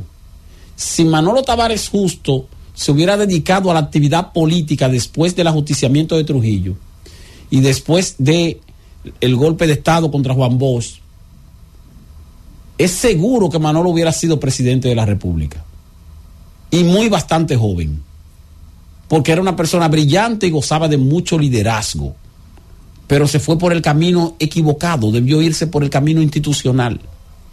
Y eso mismo le pasó incluso a Camaño que no le dan ni por la planta de los pies eh, a, Manolo Tavares Justo. Eh. Óiganme bien, eh, ni por la planta de los pies le da Camaño a Manolo Tavares Justo. En términos de, de ideales y de, y de, visión de desarrollo. Lo que pasa es que hay que eh, evaluarlo de, otra manera. Pero menciono a Camaño porque Camaño también gozaba de un gran liderazgo cuando pasó lo de la revuelta de abril, el 65, salió del país como agregado militar, creo que a Inglaterra y luego, ah, no, no, no, se fue para Cuba, de que para armar un movimiento revolucionario, para venir a derrocar a un gobierno constitucionalmente establecido. Señora, Camaño lo mataron en el 73 y Camaño tenía creo que 34 años de edad, 33, 34 años de edad, muchacho también. Jovencito. Una persona que si se hubiera dedicado a la actividad política, mucho más temprano que tarde hubiera llegado a ser presidente de la República como poco por el liderazgo y, el, y la admiración y el respeto que adquirió por su acto patriótico de 1965. Pero tomó el camino equivocado. Y así pasó con muchos jóvenes en la época. Que la gente dice, bueno, sí, que lo mataron, lo fusilaron, injusto, algo que no debió pasar. Claro, todo eso es cierto. Eh, los 12 años de Balaguer, terrible, lo que sea. Todo, eso es cierto. Pero eran muchachos que estaban, o personas que estaban, o que decidieron tomar un camino equivocado para llegar al poder. Yo siempre hago un paréntesis con Hugo Chávez, guardando toda la distancia, toda la distancia. Pero cuando, hago, cuando yo hago un paréntesis, porque Hugo Chávez, que era medio locotrón, pero Hugo Chávez le, le dio o intentó dar un golpe de Estado en su país, siendo coronel, y lo metieron preso. Estuvo preso porque, ah, bueno, un militar rebelde, gol- golpista. Pero adquirió liderazgo y sale de la cárcel. Y entonces Hugo Chávez decidió buscar la presidencia de la República por el camino correcto. Dijo, ah, no, eh, ya, yo no voy a embromar con, con, con golpe de Estado ni con intentar crear un desorden institucional en, el país. Voy a buscar la presidencia de mi país por la vía institucional, por, por el método que se utiliza. El método que existe es este, voto a voto. Ah, pues yo voy a ir voto a voto. Y ganó voto a voto. Arrolladoramente. O sea, muchas personas claro, con mucho más brillo, con mucho más talento, con mucho más lucidez, con mucho más liderazgo incluso que el propio Hugo Chávez en otros países, incluyendo la República Dominicana, no llegaron a la presidencia de la República porque tomaron el camino equivocado, no quisieron hacerlo por la vía institucional, por la vía establecida, que puede tener todos los defectos que tenga, pero es la vía correcta. Militar en un partido político y aspirar y aspirar y, buscar llegar al poder para transformar el Estado como usted sueña con transformarlo, pero llegar al poder por la vía institucional, voto a voto. Aquí a veces se habla de que, bueno, mira, no, porque eh, Balaguer mató muchísima gente en los 12 años, ciertamente, y que hubo alguna gente que se salvaron de milagro porque también lo querían matar. Mentira. El que se salvó en la época de los 12 años de Balaguer, si el régimen lo quería matar, se salvó porque el régimen no lo quería matar. O sea, eso de que no, que mira, que yo me salvé porque a mí me, escondieron, me llevaron para tal sitio, que sé yo qué, que bueno, y por eso estoy vivo hoy. No, usted está vivo hoy porque no querían matarlo. Porque cuando los 12 años querían matar a alguien, lo mataban, punto. Lo mataban si intentaban matarlo en una ocasión y no podía y no, se logró eh, eh, no se, se consumó el atentado bueno pues lo mataban otro día. Pero como quiera lo iban a matar. Ah que a fulano le balearon su carro en un intento de, de asesinarlo. No le balearon el carro para asustarlo porque si hubieran querido matarlo lo matan y le explotan el carro. Ahora habían personas a las cuales era difícil de quitarlos del medio por esa vía. ¿Por qué era difícil? Porque eran personas que estaban militando activamente en la política por el camino correcto. Entonces, ¿cómo tú justificas la muerte de alguien que está actuando en el camino correcto? Era más fácil de justificar al que se iba por el camino incorrecto. Aun cuando tuviera las mejores intenciones, pero si lo hiciste por el camino incorrecto, entonces hay justificación para que quiere joderte. Y entonces te matan. Y yo recuerdo a Manolo Tavares Justo porque yo siempre he dicho que Manolo Tavares Justo- fue lo que se puede considerar como un, un desperdicio para la sociedad. No él, sino la sociedad. La sociedad desperdició esa oportunidad de tener a un hombre como Manolo Tavares Justo para su desarrollo futuro. Pero fue porque Manolo Tavares Justo lamentablemente, lamentablemente, en el momento adecuado tomó el camino equivocado. Se equivocó y terminó entonces mal. No se justifica para nada la forma en cómo terminó, pero es muy lamentable. Porque una persona que tenía toda la proyección de convertirse en un verdadero líder político del país y en un verdadero transformador del país en caso de llegar a la presidencia de la República. Y hubiera llegado, hubiera llegado.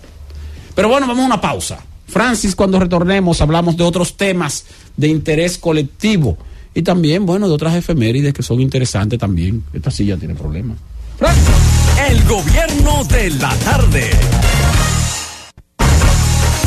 El gobierno de la tarde. Son las 6, 18 minutos, 6, 18 minutos en este gobierno de la tarde. Oh, 6, 18 minutos, wow. Bueno, estamos bien, estamos bien, ¿eh? Estamos nítidos, seis minutos de anuncio, ¿eh? Estamos, estamos millonarios. Eh, el Eso comentario de María. Eso significa la sustentabilidad de la empresa. El comentario de Italia María Charla. Una cosa es una cosa y otra cosa es otra cosa, ¿eh? Eh, esto es importante, la sustentabilidad. Miren, yo quiero aprovechar hoy bien el tiempo y quiero hacer tres comentarios. ¿Tres? Como el, como el aceite, ¿ustedes se acuerdan? ¿Cómo que tres? Tres en uno. Yo me voy. Esteban, calma tu ira. calma tu ira. Miren, hay un refrán que habla de que solo nos acordamos de Santa Bárbara cuando truena. Y así podría decirse que pasa con los bomberos dominicanos. Solo destacamos la labor de los bomberos cuando hay un fuego, una tragedia, entonces en todas las notas de prensa, por la labor de los bomberos, por la rápida intervención de los bomberos dominicanos y, por ejemplo, como en el caso de San Cristóbal, que hubo una foto viral de una joven y de otras mujeres bomberas y hombres bomberos, se destaca y entonces la sociedad piensa y se acuerda de que hay seres humanos motivados por la vocación que son bomberos y bomberas en el país. Pues yo estoy, la verdad que muy contenta por una información que vi en los diarios de hoy y que informa de que el Ministerio de Interior está otorgando un seguro, un plan máximo de seguro a los bomberos y bomberas del país. Y eso es importante. Eso es importante porque es la gente que además de arriesgar su vida por vocación, porque no es que le pagan millonadas, también tiene familia, esposa, esposos, hijas, hijos, y que tengan un, ahora un apoyo de un seguro es importante. Será a través de SENASA, un plan máximo, ARS SENASA, miem- los miembros del Cuerpo de Bomberos, ¿verdad? De todo el país. El plan va a comenzar con 800 miembros y de acuerdo con el Ministerio del Interior, este plan, este, esta jornada del Ministerio tiene como propósito beneficiar a todas y a todos los bomberos. Señores, y qué bueno. Espero que siga expandiéndose, que empiece con 800, pero que siga agrandándose. Algo importante es que cuando el usuario, el bombero o bombera, tenga que ir a una clínica que no esté en Senasa, se le va a reembolsar el dinero pagado en la consulta. Eso es maravilloso, eso es bueno. Eso es un buen regalo de Navidad para los bomberos. Igual, señores, que les van a dar un bonito de 20 mil pesos. Ojalá que este bono llegue a todos los bomberos del país. Y qué bueno, es reconocerle la labor de todo un año, es decirles a los bomberos, oye, no solo me estoy acordando de ti porque hubo una tragedia, porque te metiste al mar Caribe a rescatar, porque rescataste un gatito que estaba en unos tubos, porque te metiste en este fuego y salvaste gente, no, le estamos diciendo el gobierno a través del Ministerio del Interior le está diciendo, mira, es Navidad y me estoy acordando de ti. Así que qué bueno. Un segundo comentario, también estoy contenta por la decisión del gobierno dominicano de extraditar a Puerto Rico a un hombre acusado de cargos de incesto. Trece cargos de incesto. El gobierno del presidente Luis Abinader dispuso a través del decreto 623 el pasado mes de noviembre, ¿verdad? Que fuera llevado a Puerto Rico un hombre de 24 años acusado de violar repetidas veces a su hermanita menor. Qué bueno que este caballero, eh, estoy buscando aquí el nombre para leerlo completo, porque los nombres de los culpables hay que decirlos, hay que leerlos para que la gente lo sepa. Raimer Polanco Constanzo. Raimer Polanco Constanzo, de acuerdo con una información que se publica en la prensa de esta tarde, no se sabe quién aquí lo estaba escondiendo. Pero bueno, lo importante es que fue extraditado a Puerto Rico. Allí se le dio o se le ofreció, ¿verdad?, una, una libertad o se le dijo que tiene libertad bajo fianza luego de pagar más de un millón y medio de dólares. Así que no creo que él pueda acceder a esa facilidad. Lo importante es que está preso por abusar, por incesto de esa niña. como ustedes saben, desde el ámbito de la psicología, siempre he dicho, algo que daña la vida para siempre de un menor o una menor es ser víctima de violencia sexual en la niñez. Esto es un daño que es para siempre. Por lo tanto, eh, ponga usted atención a sus niños y niñas.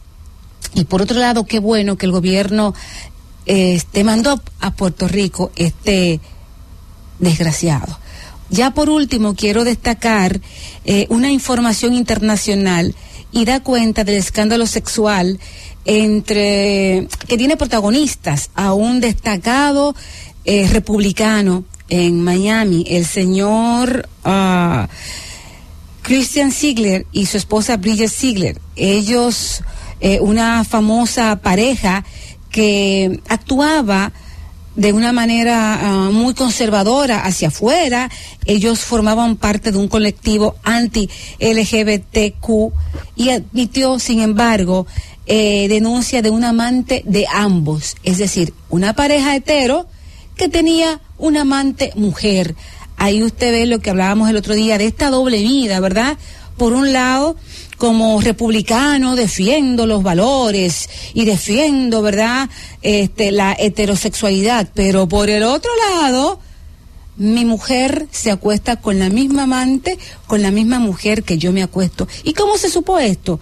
Bueno, porque la mujer tuvieron problemas con la amante y ella decidió denunciarlo. Entonces, dice la esposa, Christian Ziegler, que el encuentro entre los tres fue consensuado y que fue tan consensuado que fue grabado. La joven, la mujer que denunció al, al representante, al presidente del Partido Republicano Florida, eh, Christian Ziegler, ella dice que él fue una noche donde ella, ella no quiso acceder y él la violó. El político conservador la violó. Entonces, señores, es importante que nosotros como sociedad también pongamos el ojo sobre aquellas personas políticos que viven diciendo y señalando con el dedito aquel y este y el otro y defendiendo valores y la moral, pero puertas adentro es peor de lo que dice atacar. Así que así andan las cosas. Hoy de estos tres temas he querido conversar en este tiempo en esta tarde en el gobierno de la tarde con Esteban Delgado. Una cosa rendida, mira. Capacidad de síntesis. Y como que hay gente entonces estoy unos 15, 16, 20 minutos para decir algo y finalmente ni aterrizan. Ah, bueno, quizás la, tres temas. Por la práctica de, de, que del periodismo, que tú, crees que sabes que el tiempo no, es valioso. Yo conozco periodistas buenos que... Ah, no sé, es que yo siempre tengo sentido de urgencia. Ah, yo eso. siempre entiendo que... Ah, y dice, dice por ahí Baltasar Gracián, lo bueno si es breve, dos veces bueno. Mira, quiero recordar a,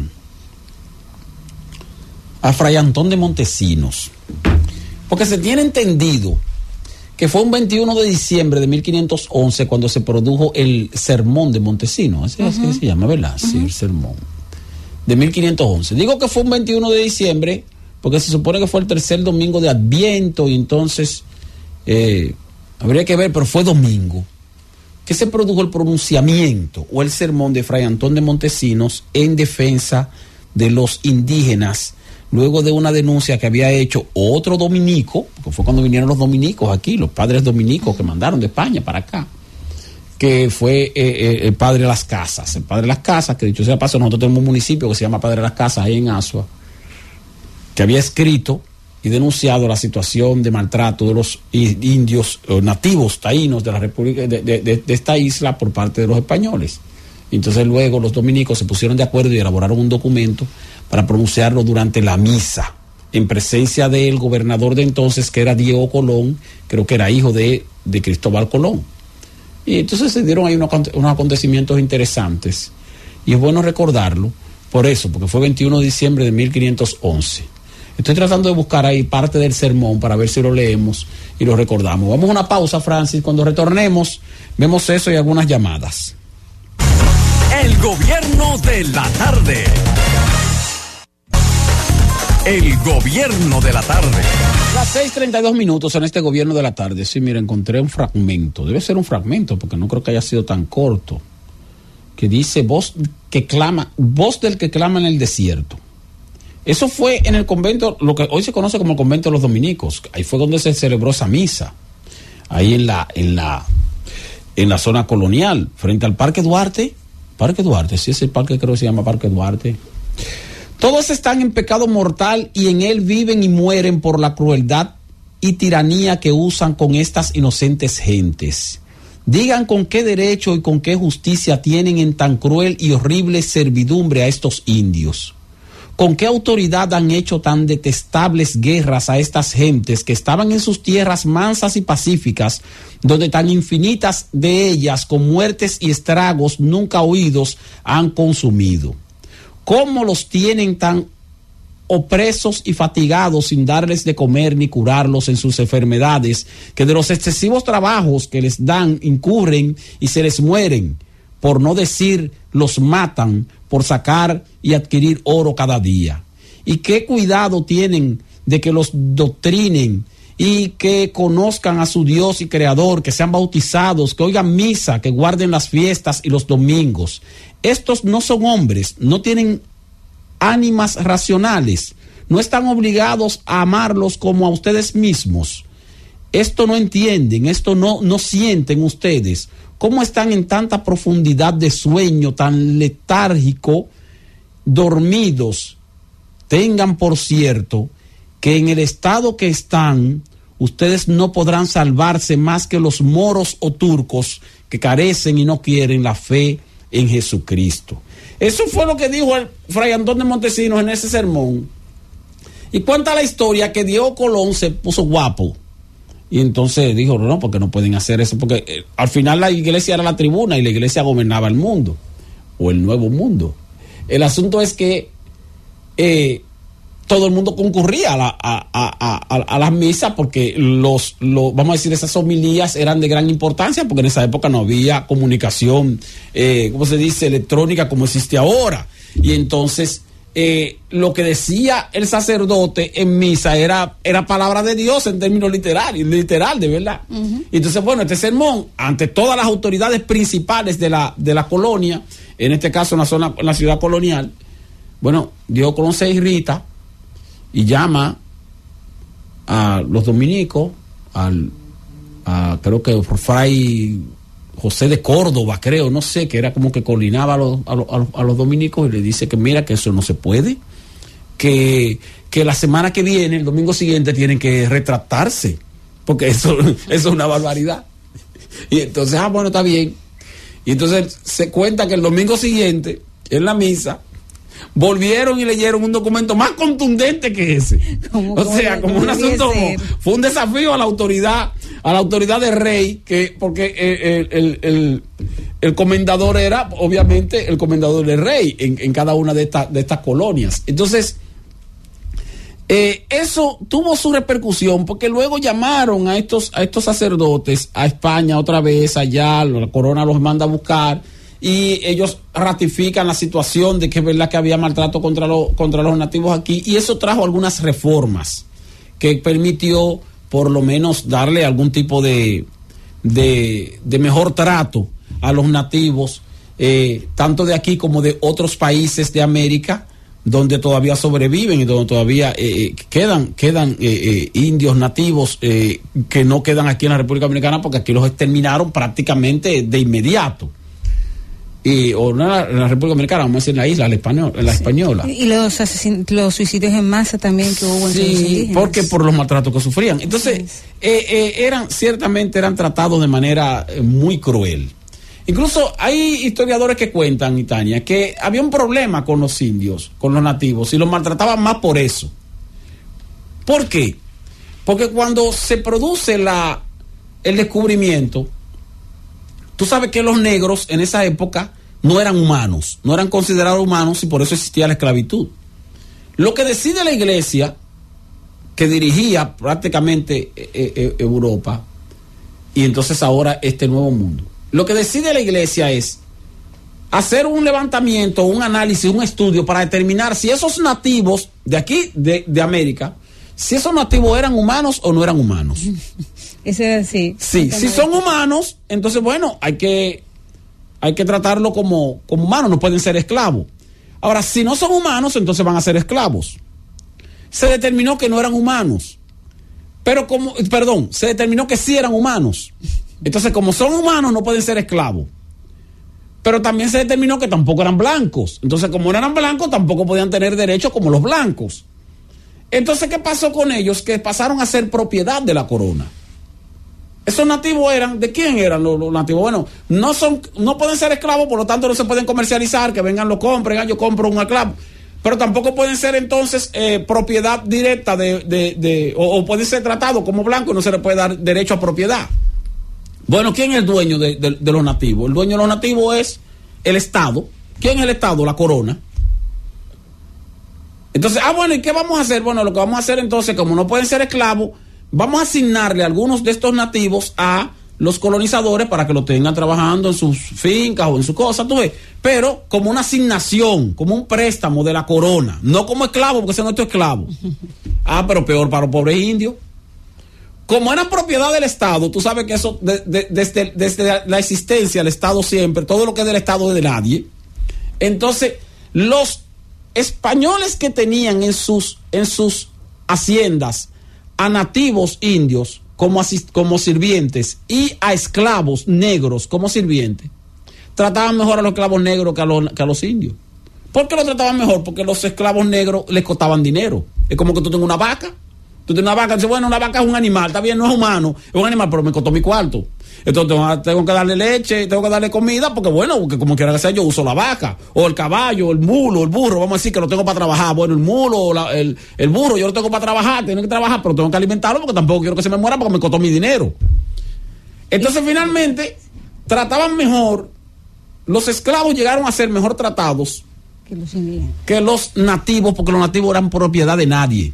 Tú tenías un nativo en tu casa, porque te lo prestó la corona, entonces tú lo tratabas como te daba tu gana. Si no había comida, no le echaba comida, no le echaba nada ni nada. ¿Por qué? Porque no era, no era un esclavo, no te costó nada, pero al mismo tiempo tampoco era un blanco para tú darle derecho. Qué desgracia, ¿eh? Qué barbaridad.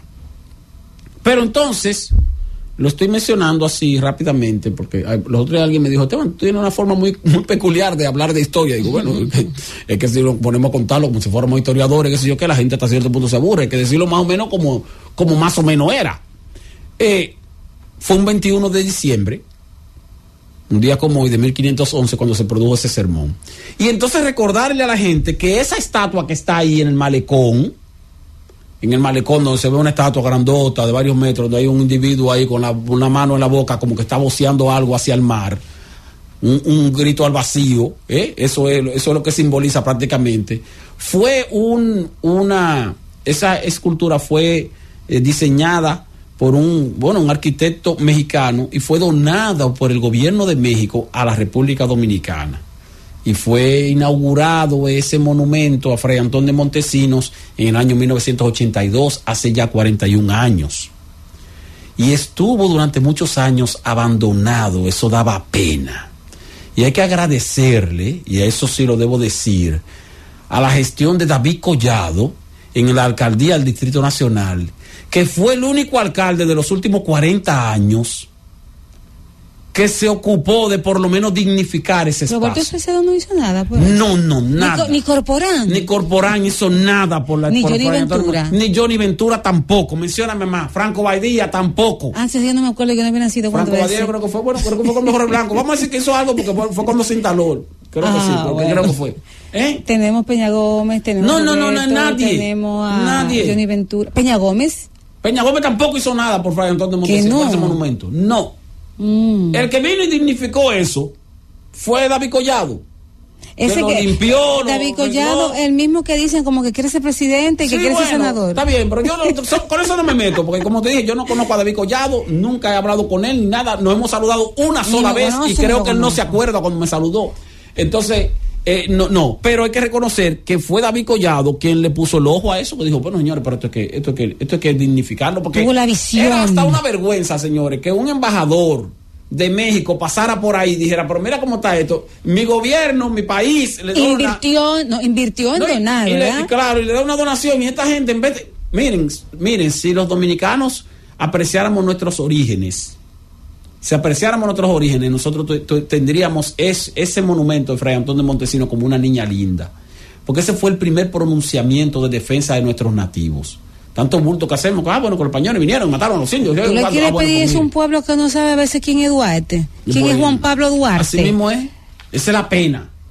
Pero vamos a una pausa y volvemos con llamadas entonces. Con llamadas. Ahora sí, Francis, con llamadas, ¿sí? El gobierno de la tarde. El gobierno de la tarde.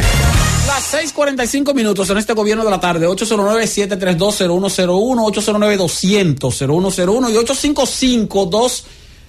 855-221-0101 desde el exterior. Son los teléfonos para comunicarse con nosotros. Llamadas útiles. Ya lo saben, ¿eh? recuerden siempre. Esta es la hora de las llamadas útiles. Diga usted, adelante. Hable. Buenas. Francis, dale un chin de volumen, que yo creo que eso es que está apagado. Vamos a ver. Diga usted ahora, hable. Gobierno de la tarde. Sí. Aló, buena. Sí, hable, diga. Mi amigo, mi amigo, oiga lo que yo le voy a decir, mi amigo. Llama a la provincia de Baboruco. Sí. Necesitamos los bonos, que aparezcan los bonos. La gente está deseando eso. El 100 pesos ayuda mucho a la gente. Ahí está su llamado. Gobierno de la tarde, buenas. Diga usted ahora, hable. Buenas noches. Sí, baje su radio. Domingo, escúchame, Domingo. Eh, mira, hermano. Se, cambió, se, se- se confundió Eh, de emisora. Lo felicito a usted por esa manera de usted explicar lo que hicieron los españoles con, con nuestra raza. Lamentablemente en la escuela se les pinta una cosa muy bonita a los estudiantes y es un desconocimiento total de la historia. Les felicito y pasen buenas noches. Gracias por su llamada. Diga usted ahora, gobierno de la tarde, hable. Bueno, Esteban. Sí. Te habla Antonio Núñez desde Cotuí. Sí. Mira, hay un problemita que está pasando con los bonos, algunos bonos. Hubieron un registro hace uno, un mes o dos para aplicar para el bono. Entonces, algunas personas de estas no tienen, pusieron un número de WhatsApp y no le ha llegado el código. Entonces, en el banco le dicen que ese dinero se perdió porque si no hay código, no hay dinero. Entonces, ahí está su denuncia, ahí está su denuncia, gobierno de la tarde. Yo no quiero hablar mucho de eso, porque yo Buenas le recomendé Esteban. al presidente que hiciera eso como él hizo con el bono de las madres. Un asunto que la mala gente tenga que ir, que vaya al banco y que le entreguen su cuarto en la mano. Eso está repartiendo tarjetas y cosas de esas, eso es delicado. Buenas tardes, Esteban. Diga usted adelante. Ajá, mira, a, a, a Peña, a, a Tony Guava, aquí no ha llegado nada. Ya van tres llamadas de cuatro con el asunto de los bonos. Gobierno de la tarde, buenas, diga, adelante. Esteban. Sí. Danilo Almonte, escúchame. Sí, señor. Fray Antón de Montesino se iba a instalar en la manzana que comprende 19 de marzo. José García y Arzobispo Porte y Boston. México iba a pagar la ruptura de toda esa casa. Y el club ese que hizo Trujillo, el club de, de la juventud, todo eso se iba a romper. Y ahí se iba a colocar a Montesino. El PRD, por tal populista, lo rechazó y me metieron a Montesino en un hoyo. Vaya. Gobierno de la tarde, buenas, diga, hable. Buenas tardes, buenas tardes. Sí. Eh, para eh, a Luis Abinader, por favor, la pensión de los viejos. Ah, eso está pendiente, sí, que hay que ver, ver lo de las pensiones y eh, aumentar las pensiones. Luis Abinader puede aprovechar el año que viene, ahora con nuevo presupuesto y hacer algo por los pensionados. Ahora que está en campaña. Diga usted, adelante, hable. Y bueno, a mí me llegó el código y cuando voy al banco no tengo nada. Él no está dando- Gobierno de la tarde, buenas, diga usted, hable. Buenas noches, Esteban. Sí. Sí, Esteban, mi denuncia es para Banca Solidaria de aquí de la zona oriental de los frailes. Ajá. Eh, tenemos el caso que Banca Solidaria está durando meses para proveerle un préstamo a una microempresa. Y yo tengo desde finales de octubre que solicité un préstamo para mi negocio y soy cliente viejo que ya he pagado. Pero me tienen, ya te sabe, de octubre no me han provisto ese préstamo para uno hacer su pequeña inversión para diciembre. Ya usted sabe, esa es mi denuncia. Tres meses esperando un desembolso de un préstamo banca solidaria. Ahí está su denuncia, va a ver si la gente de Banca Solidaria le presta atención. Diga usted ahora. Buenas noches, Esteban. Sí. Saludos para ti y para Isi. Mira, Esteban, nuestra sociedad está en el punto de que tú hablas de historia, le pregunto a una persona quién fue Juan Pablo Duarte, que eso fue ayer. no sabe, mucho menos los orígenes que tenemos nosotros. Y no se preocupa nadie por eso. Una pena, una pena. Yo por eso hago un esfuercito por recordar algunas cosas, no todo, porque bueno, no se lleva todas las efemérides de cosas y de toda la, y, de toda, porque que señora, la historia es de quien la cuenta, ¿eh? Eh, pues, uno trata de más o menos eh, conseguir datos adicionales a lo que se escribe normal para presentar como héroe a gente que no son héroe de nada o presentar tal vez como, como no sé, a personas que sí lo son. Entonces, bueno, diga usted, hable ahora. Esteban, buenas tardes. Sí. Tú sabes que me recordé mucho de ti porque esta mañana yo vi un interactivo en, de Luisiana, Estados Unidos, Ajá. y estaban hablando de los carros per cápita en el mundo, de, de los países. Sí. Y cuando, porque como tú siempre dices, cuando tú te vas a las estadísticas, la cosa no es como se dice. Porque ahí, ahí no aparece la República Dominicana. Eh, eh, y era sobre cantidad de vehículos en circulación, ¿qué usted dice? O sea, por cada mil, por, por cada mil, exacto, Sí, ya. el ya, número de, de, de vehículos. De vehículos, sí. No, y además también tú tienes otro dato, que es el asunto de que aquí se dice, por ejemplo, que hay. Las estadísticas te dicen que hay eh, eh, 5 millones, 5.8 millones de vehículos en circulación, de los cuales el 50 y tanto por ciento son motocicletas. Esos son vehículos registrados en impuesto interno, pero esos no son vehículos activos en circulación realmente. Entonces, para tú saber cuáles son los vehículos activos, tienes que entonces calcular cuando, por ejemplo, cuando el impuesto interno dice, vamos a abrir el malvete, que dicho sea de paso, estamos en época de malvete, la gente está olvidando eso, saquen su malvete. Entonces te dice, hay tantos vehículos activos que pueden renovar el marbete. Sin embargo, la cantidad es alrededor de un 70% de los vehículos registrados que, que deberían renovar el marbete porque hay una cantidad de vehículos que no está circulando. Y con las motocicletas pasa eso. Hay muchas motocicletas, ¿verdad? Que, que son más que, que vehículos de cuatro ruedas, pero no todas esas motocicletas están circulando. Hay muchísimas esas motocicletas que están arrumbadas, que están pues, ya incautadas o que se deshicieron o lo que sea, y sin embargo todavía aparecen registradas como si existieran. Gobierno de la tarde, buenas. Diga usted, llamada internacional. Sí, buena, buen- buenas tardes. Hable. Sí, estoy llamando de aquí de Bronx, New York. De Bronx, diga Yo su que- inquietud. Sí, mi hermano, mi, mi nombre es Reynoso. Yo te admiro porque tú te has encargado de educar a, a nosotros los dominicanos, porque realmente todavía falta mucho. Para muestra un botón cuando tú estás conduciendo, cómo intervienes de un tema que no tiene nada que ver con lo que tú estás tratando. Muchas gracias. Muy bien, gracias a usted por su llamada. Diga usted ahora, hable.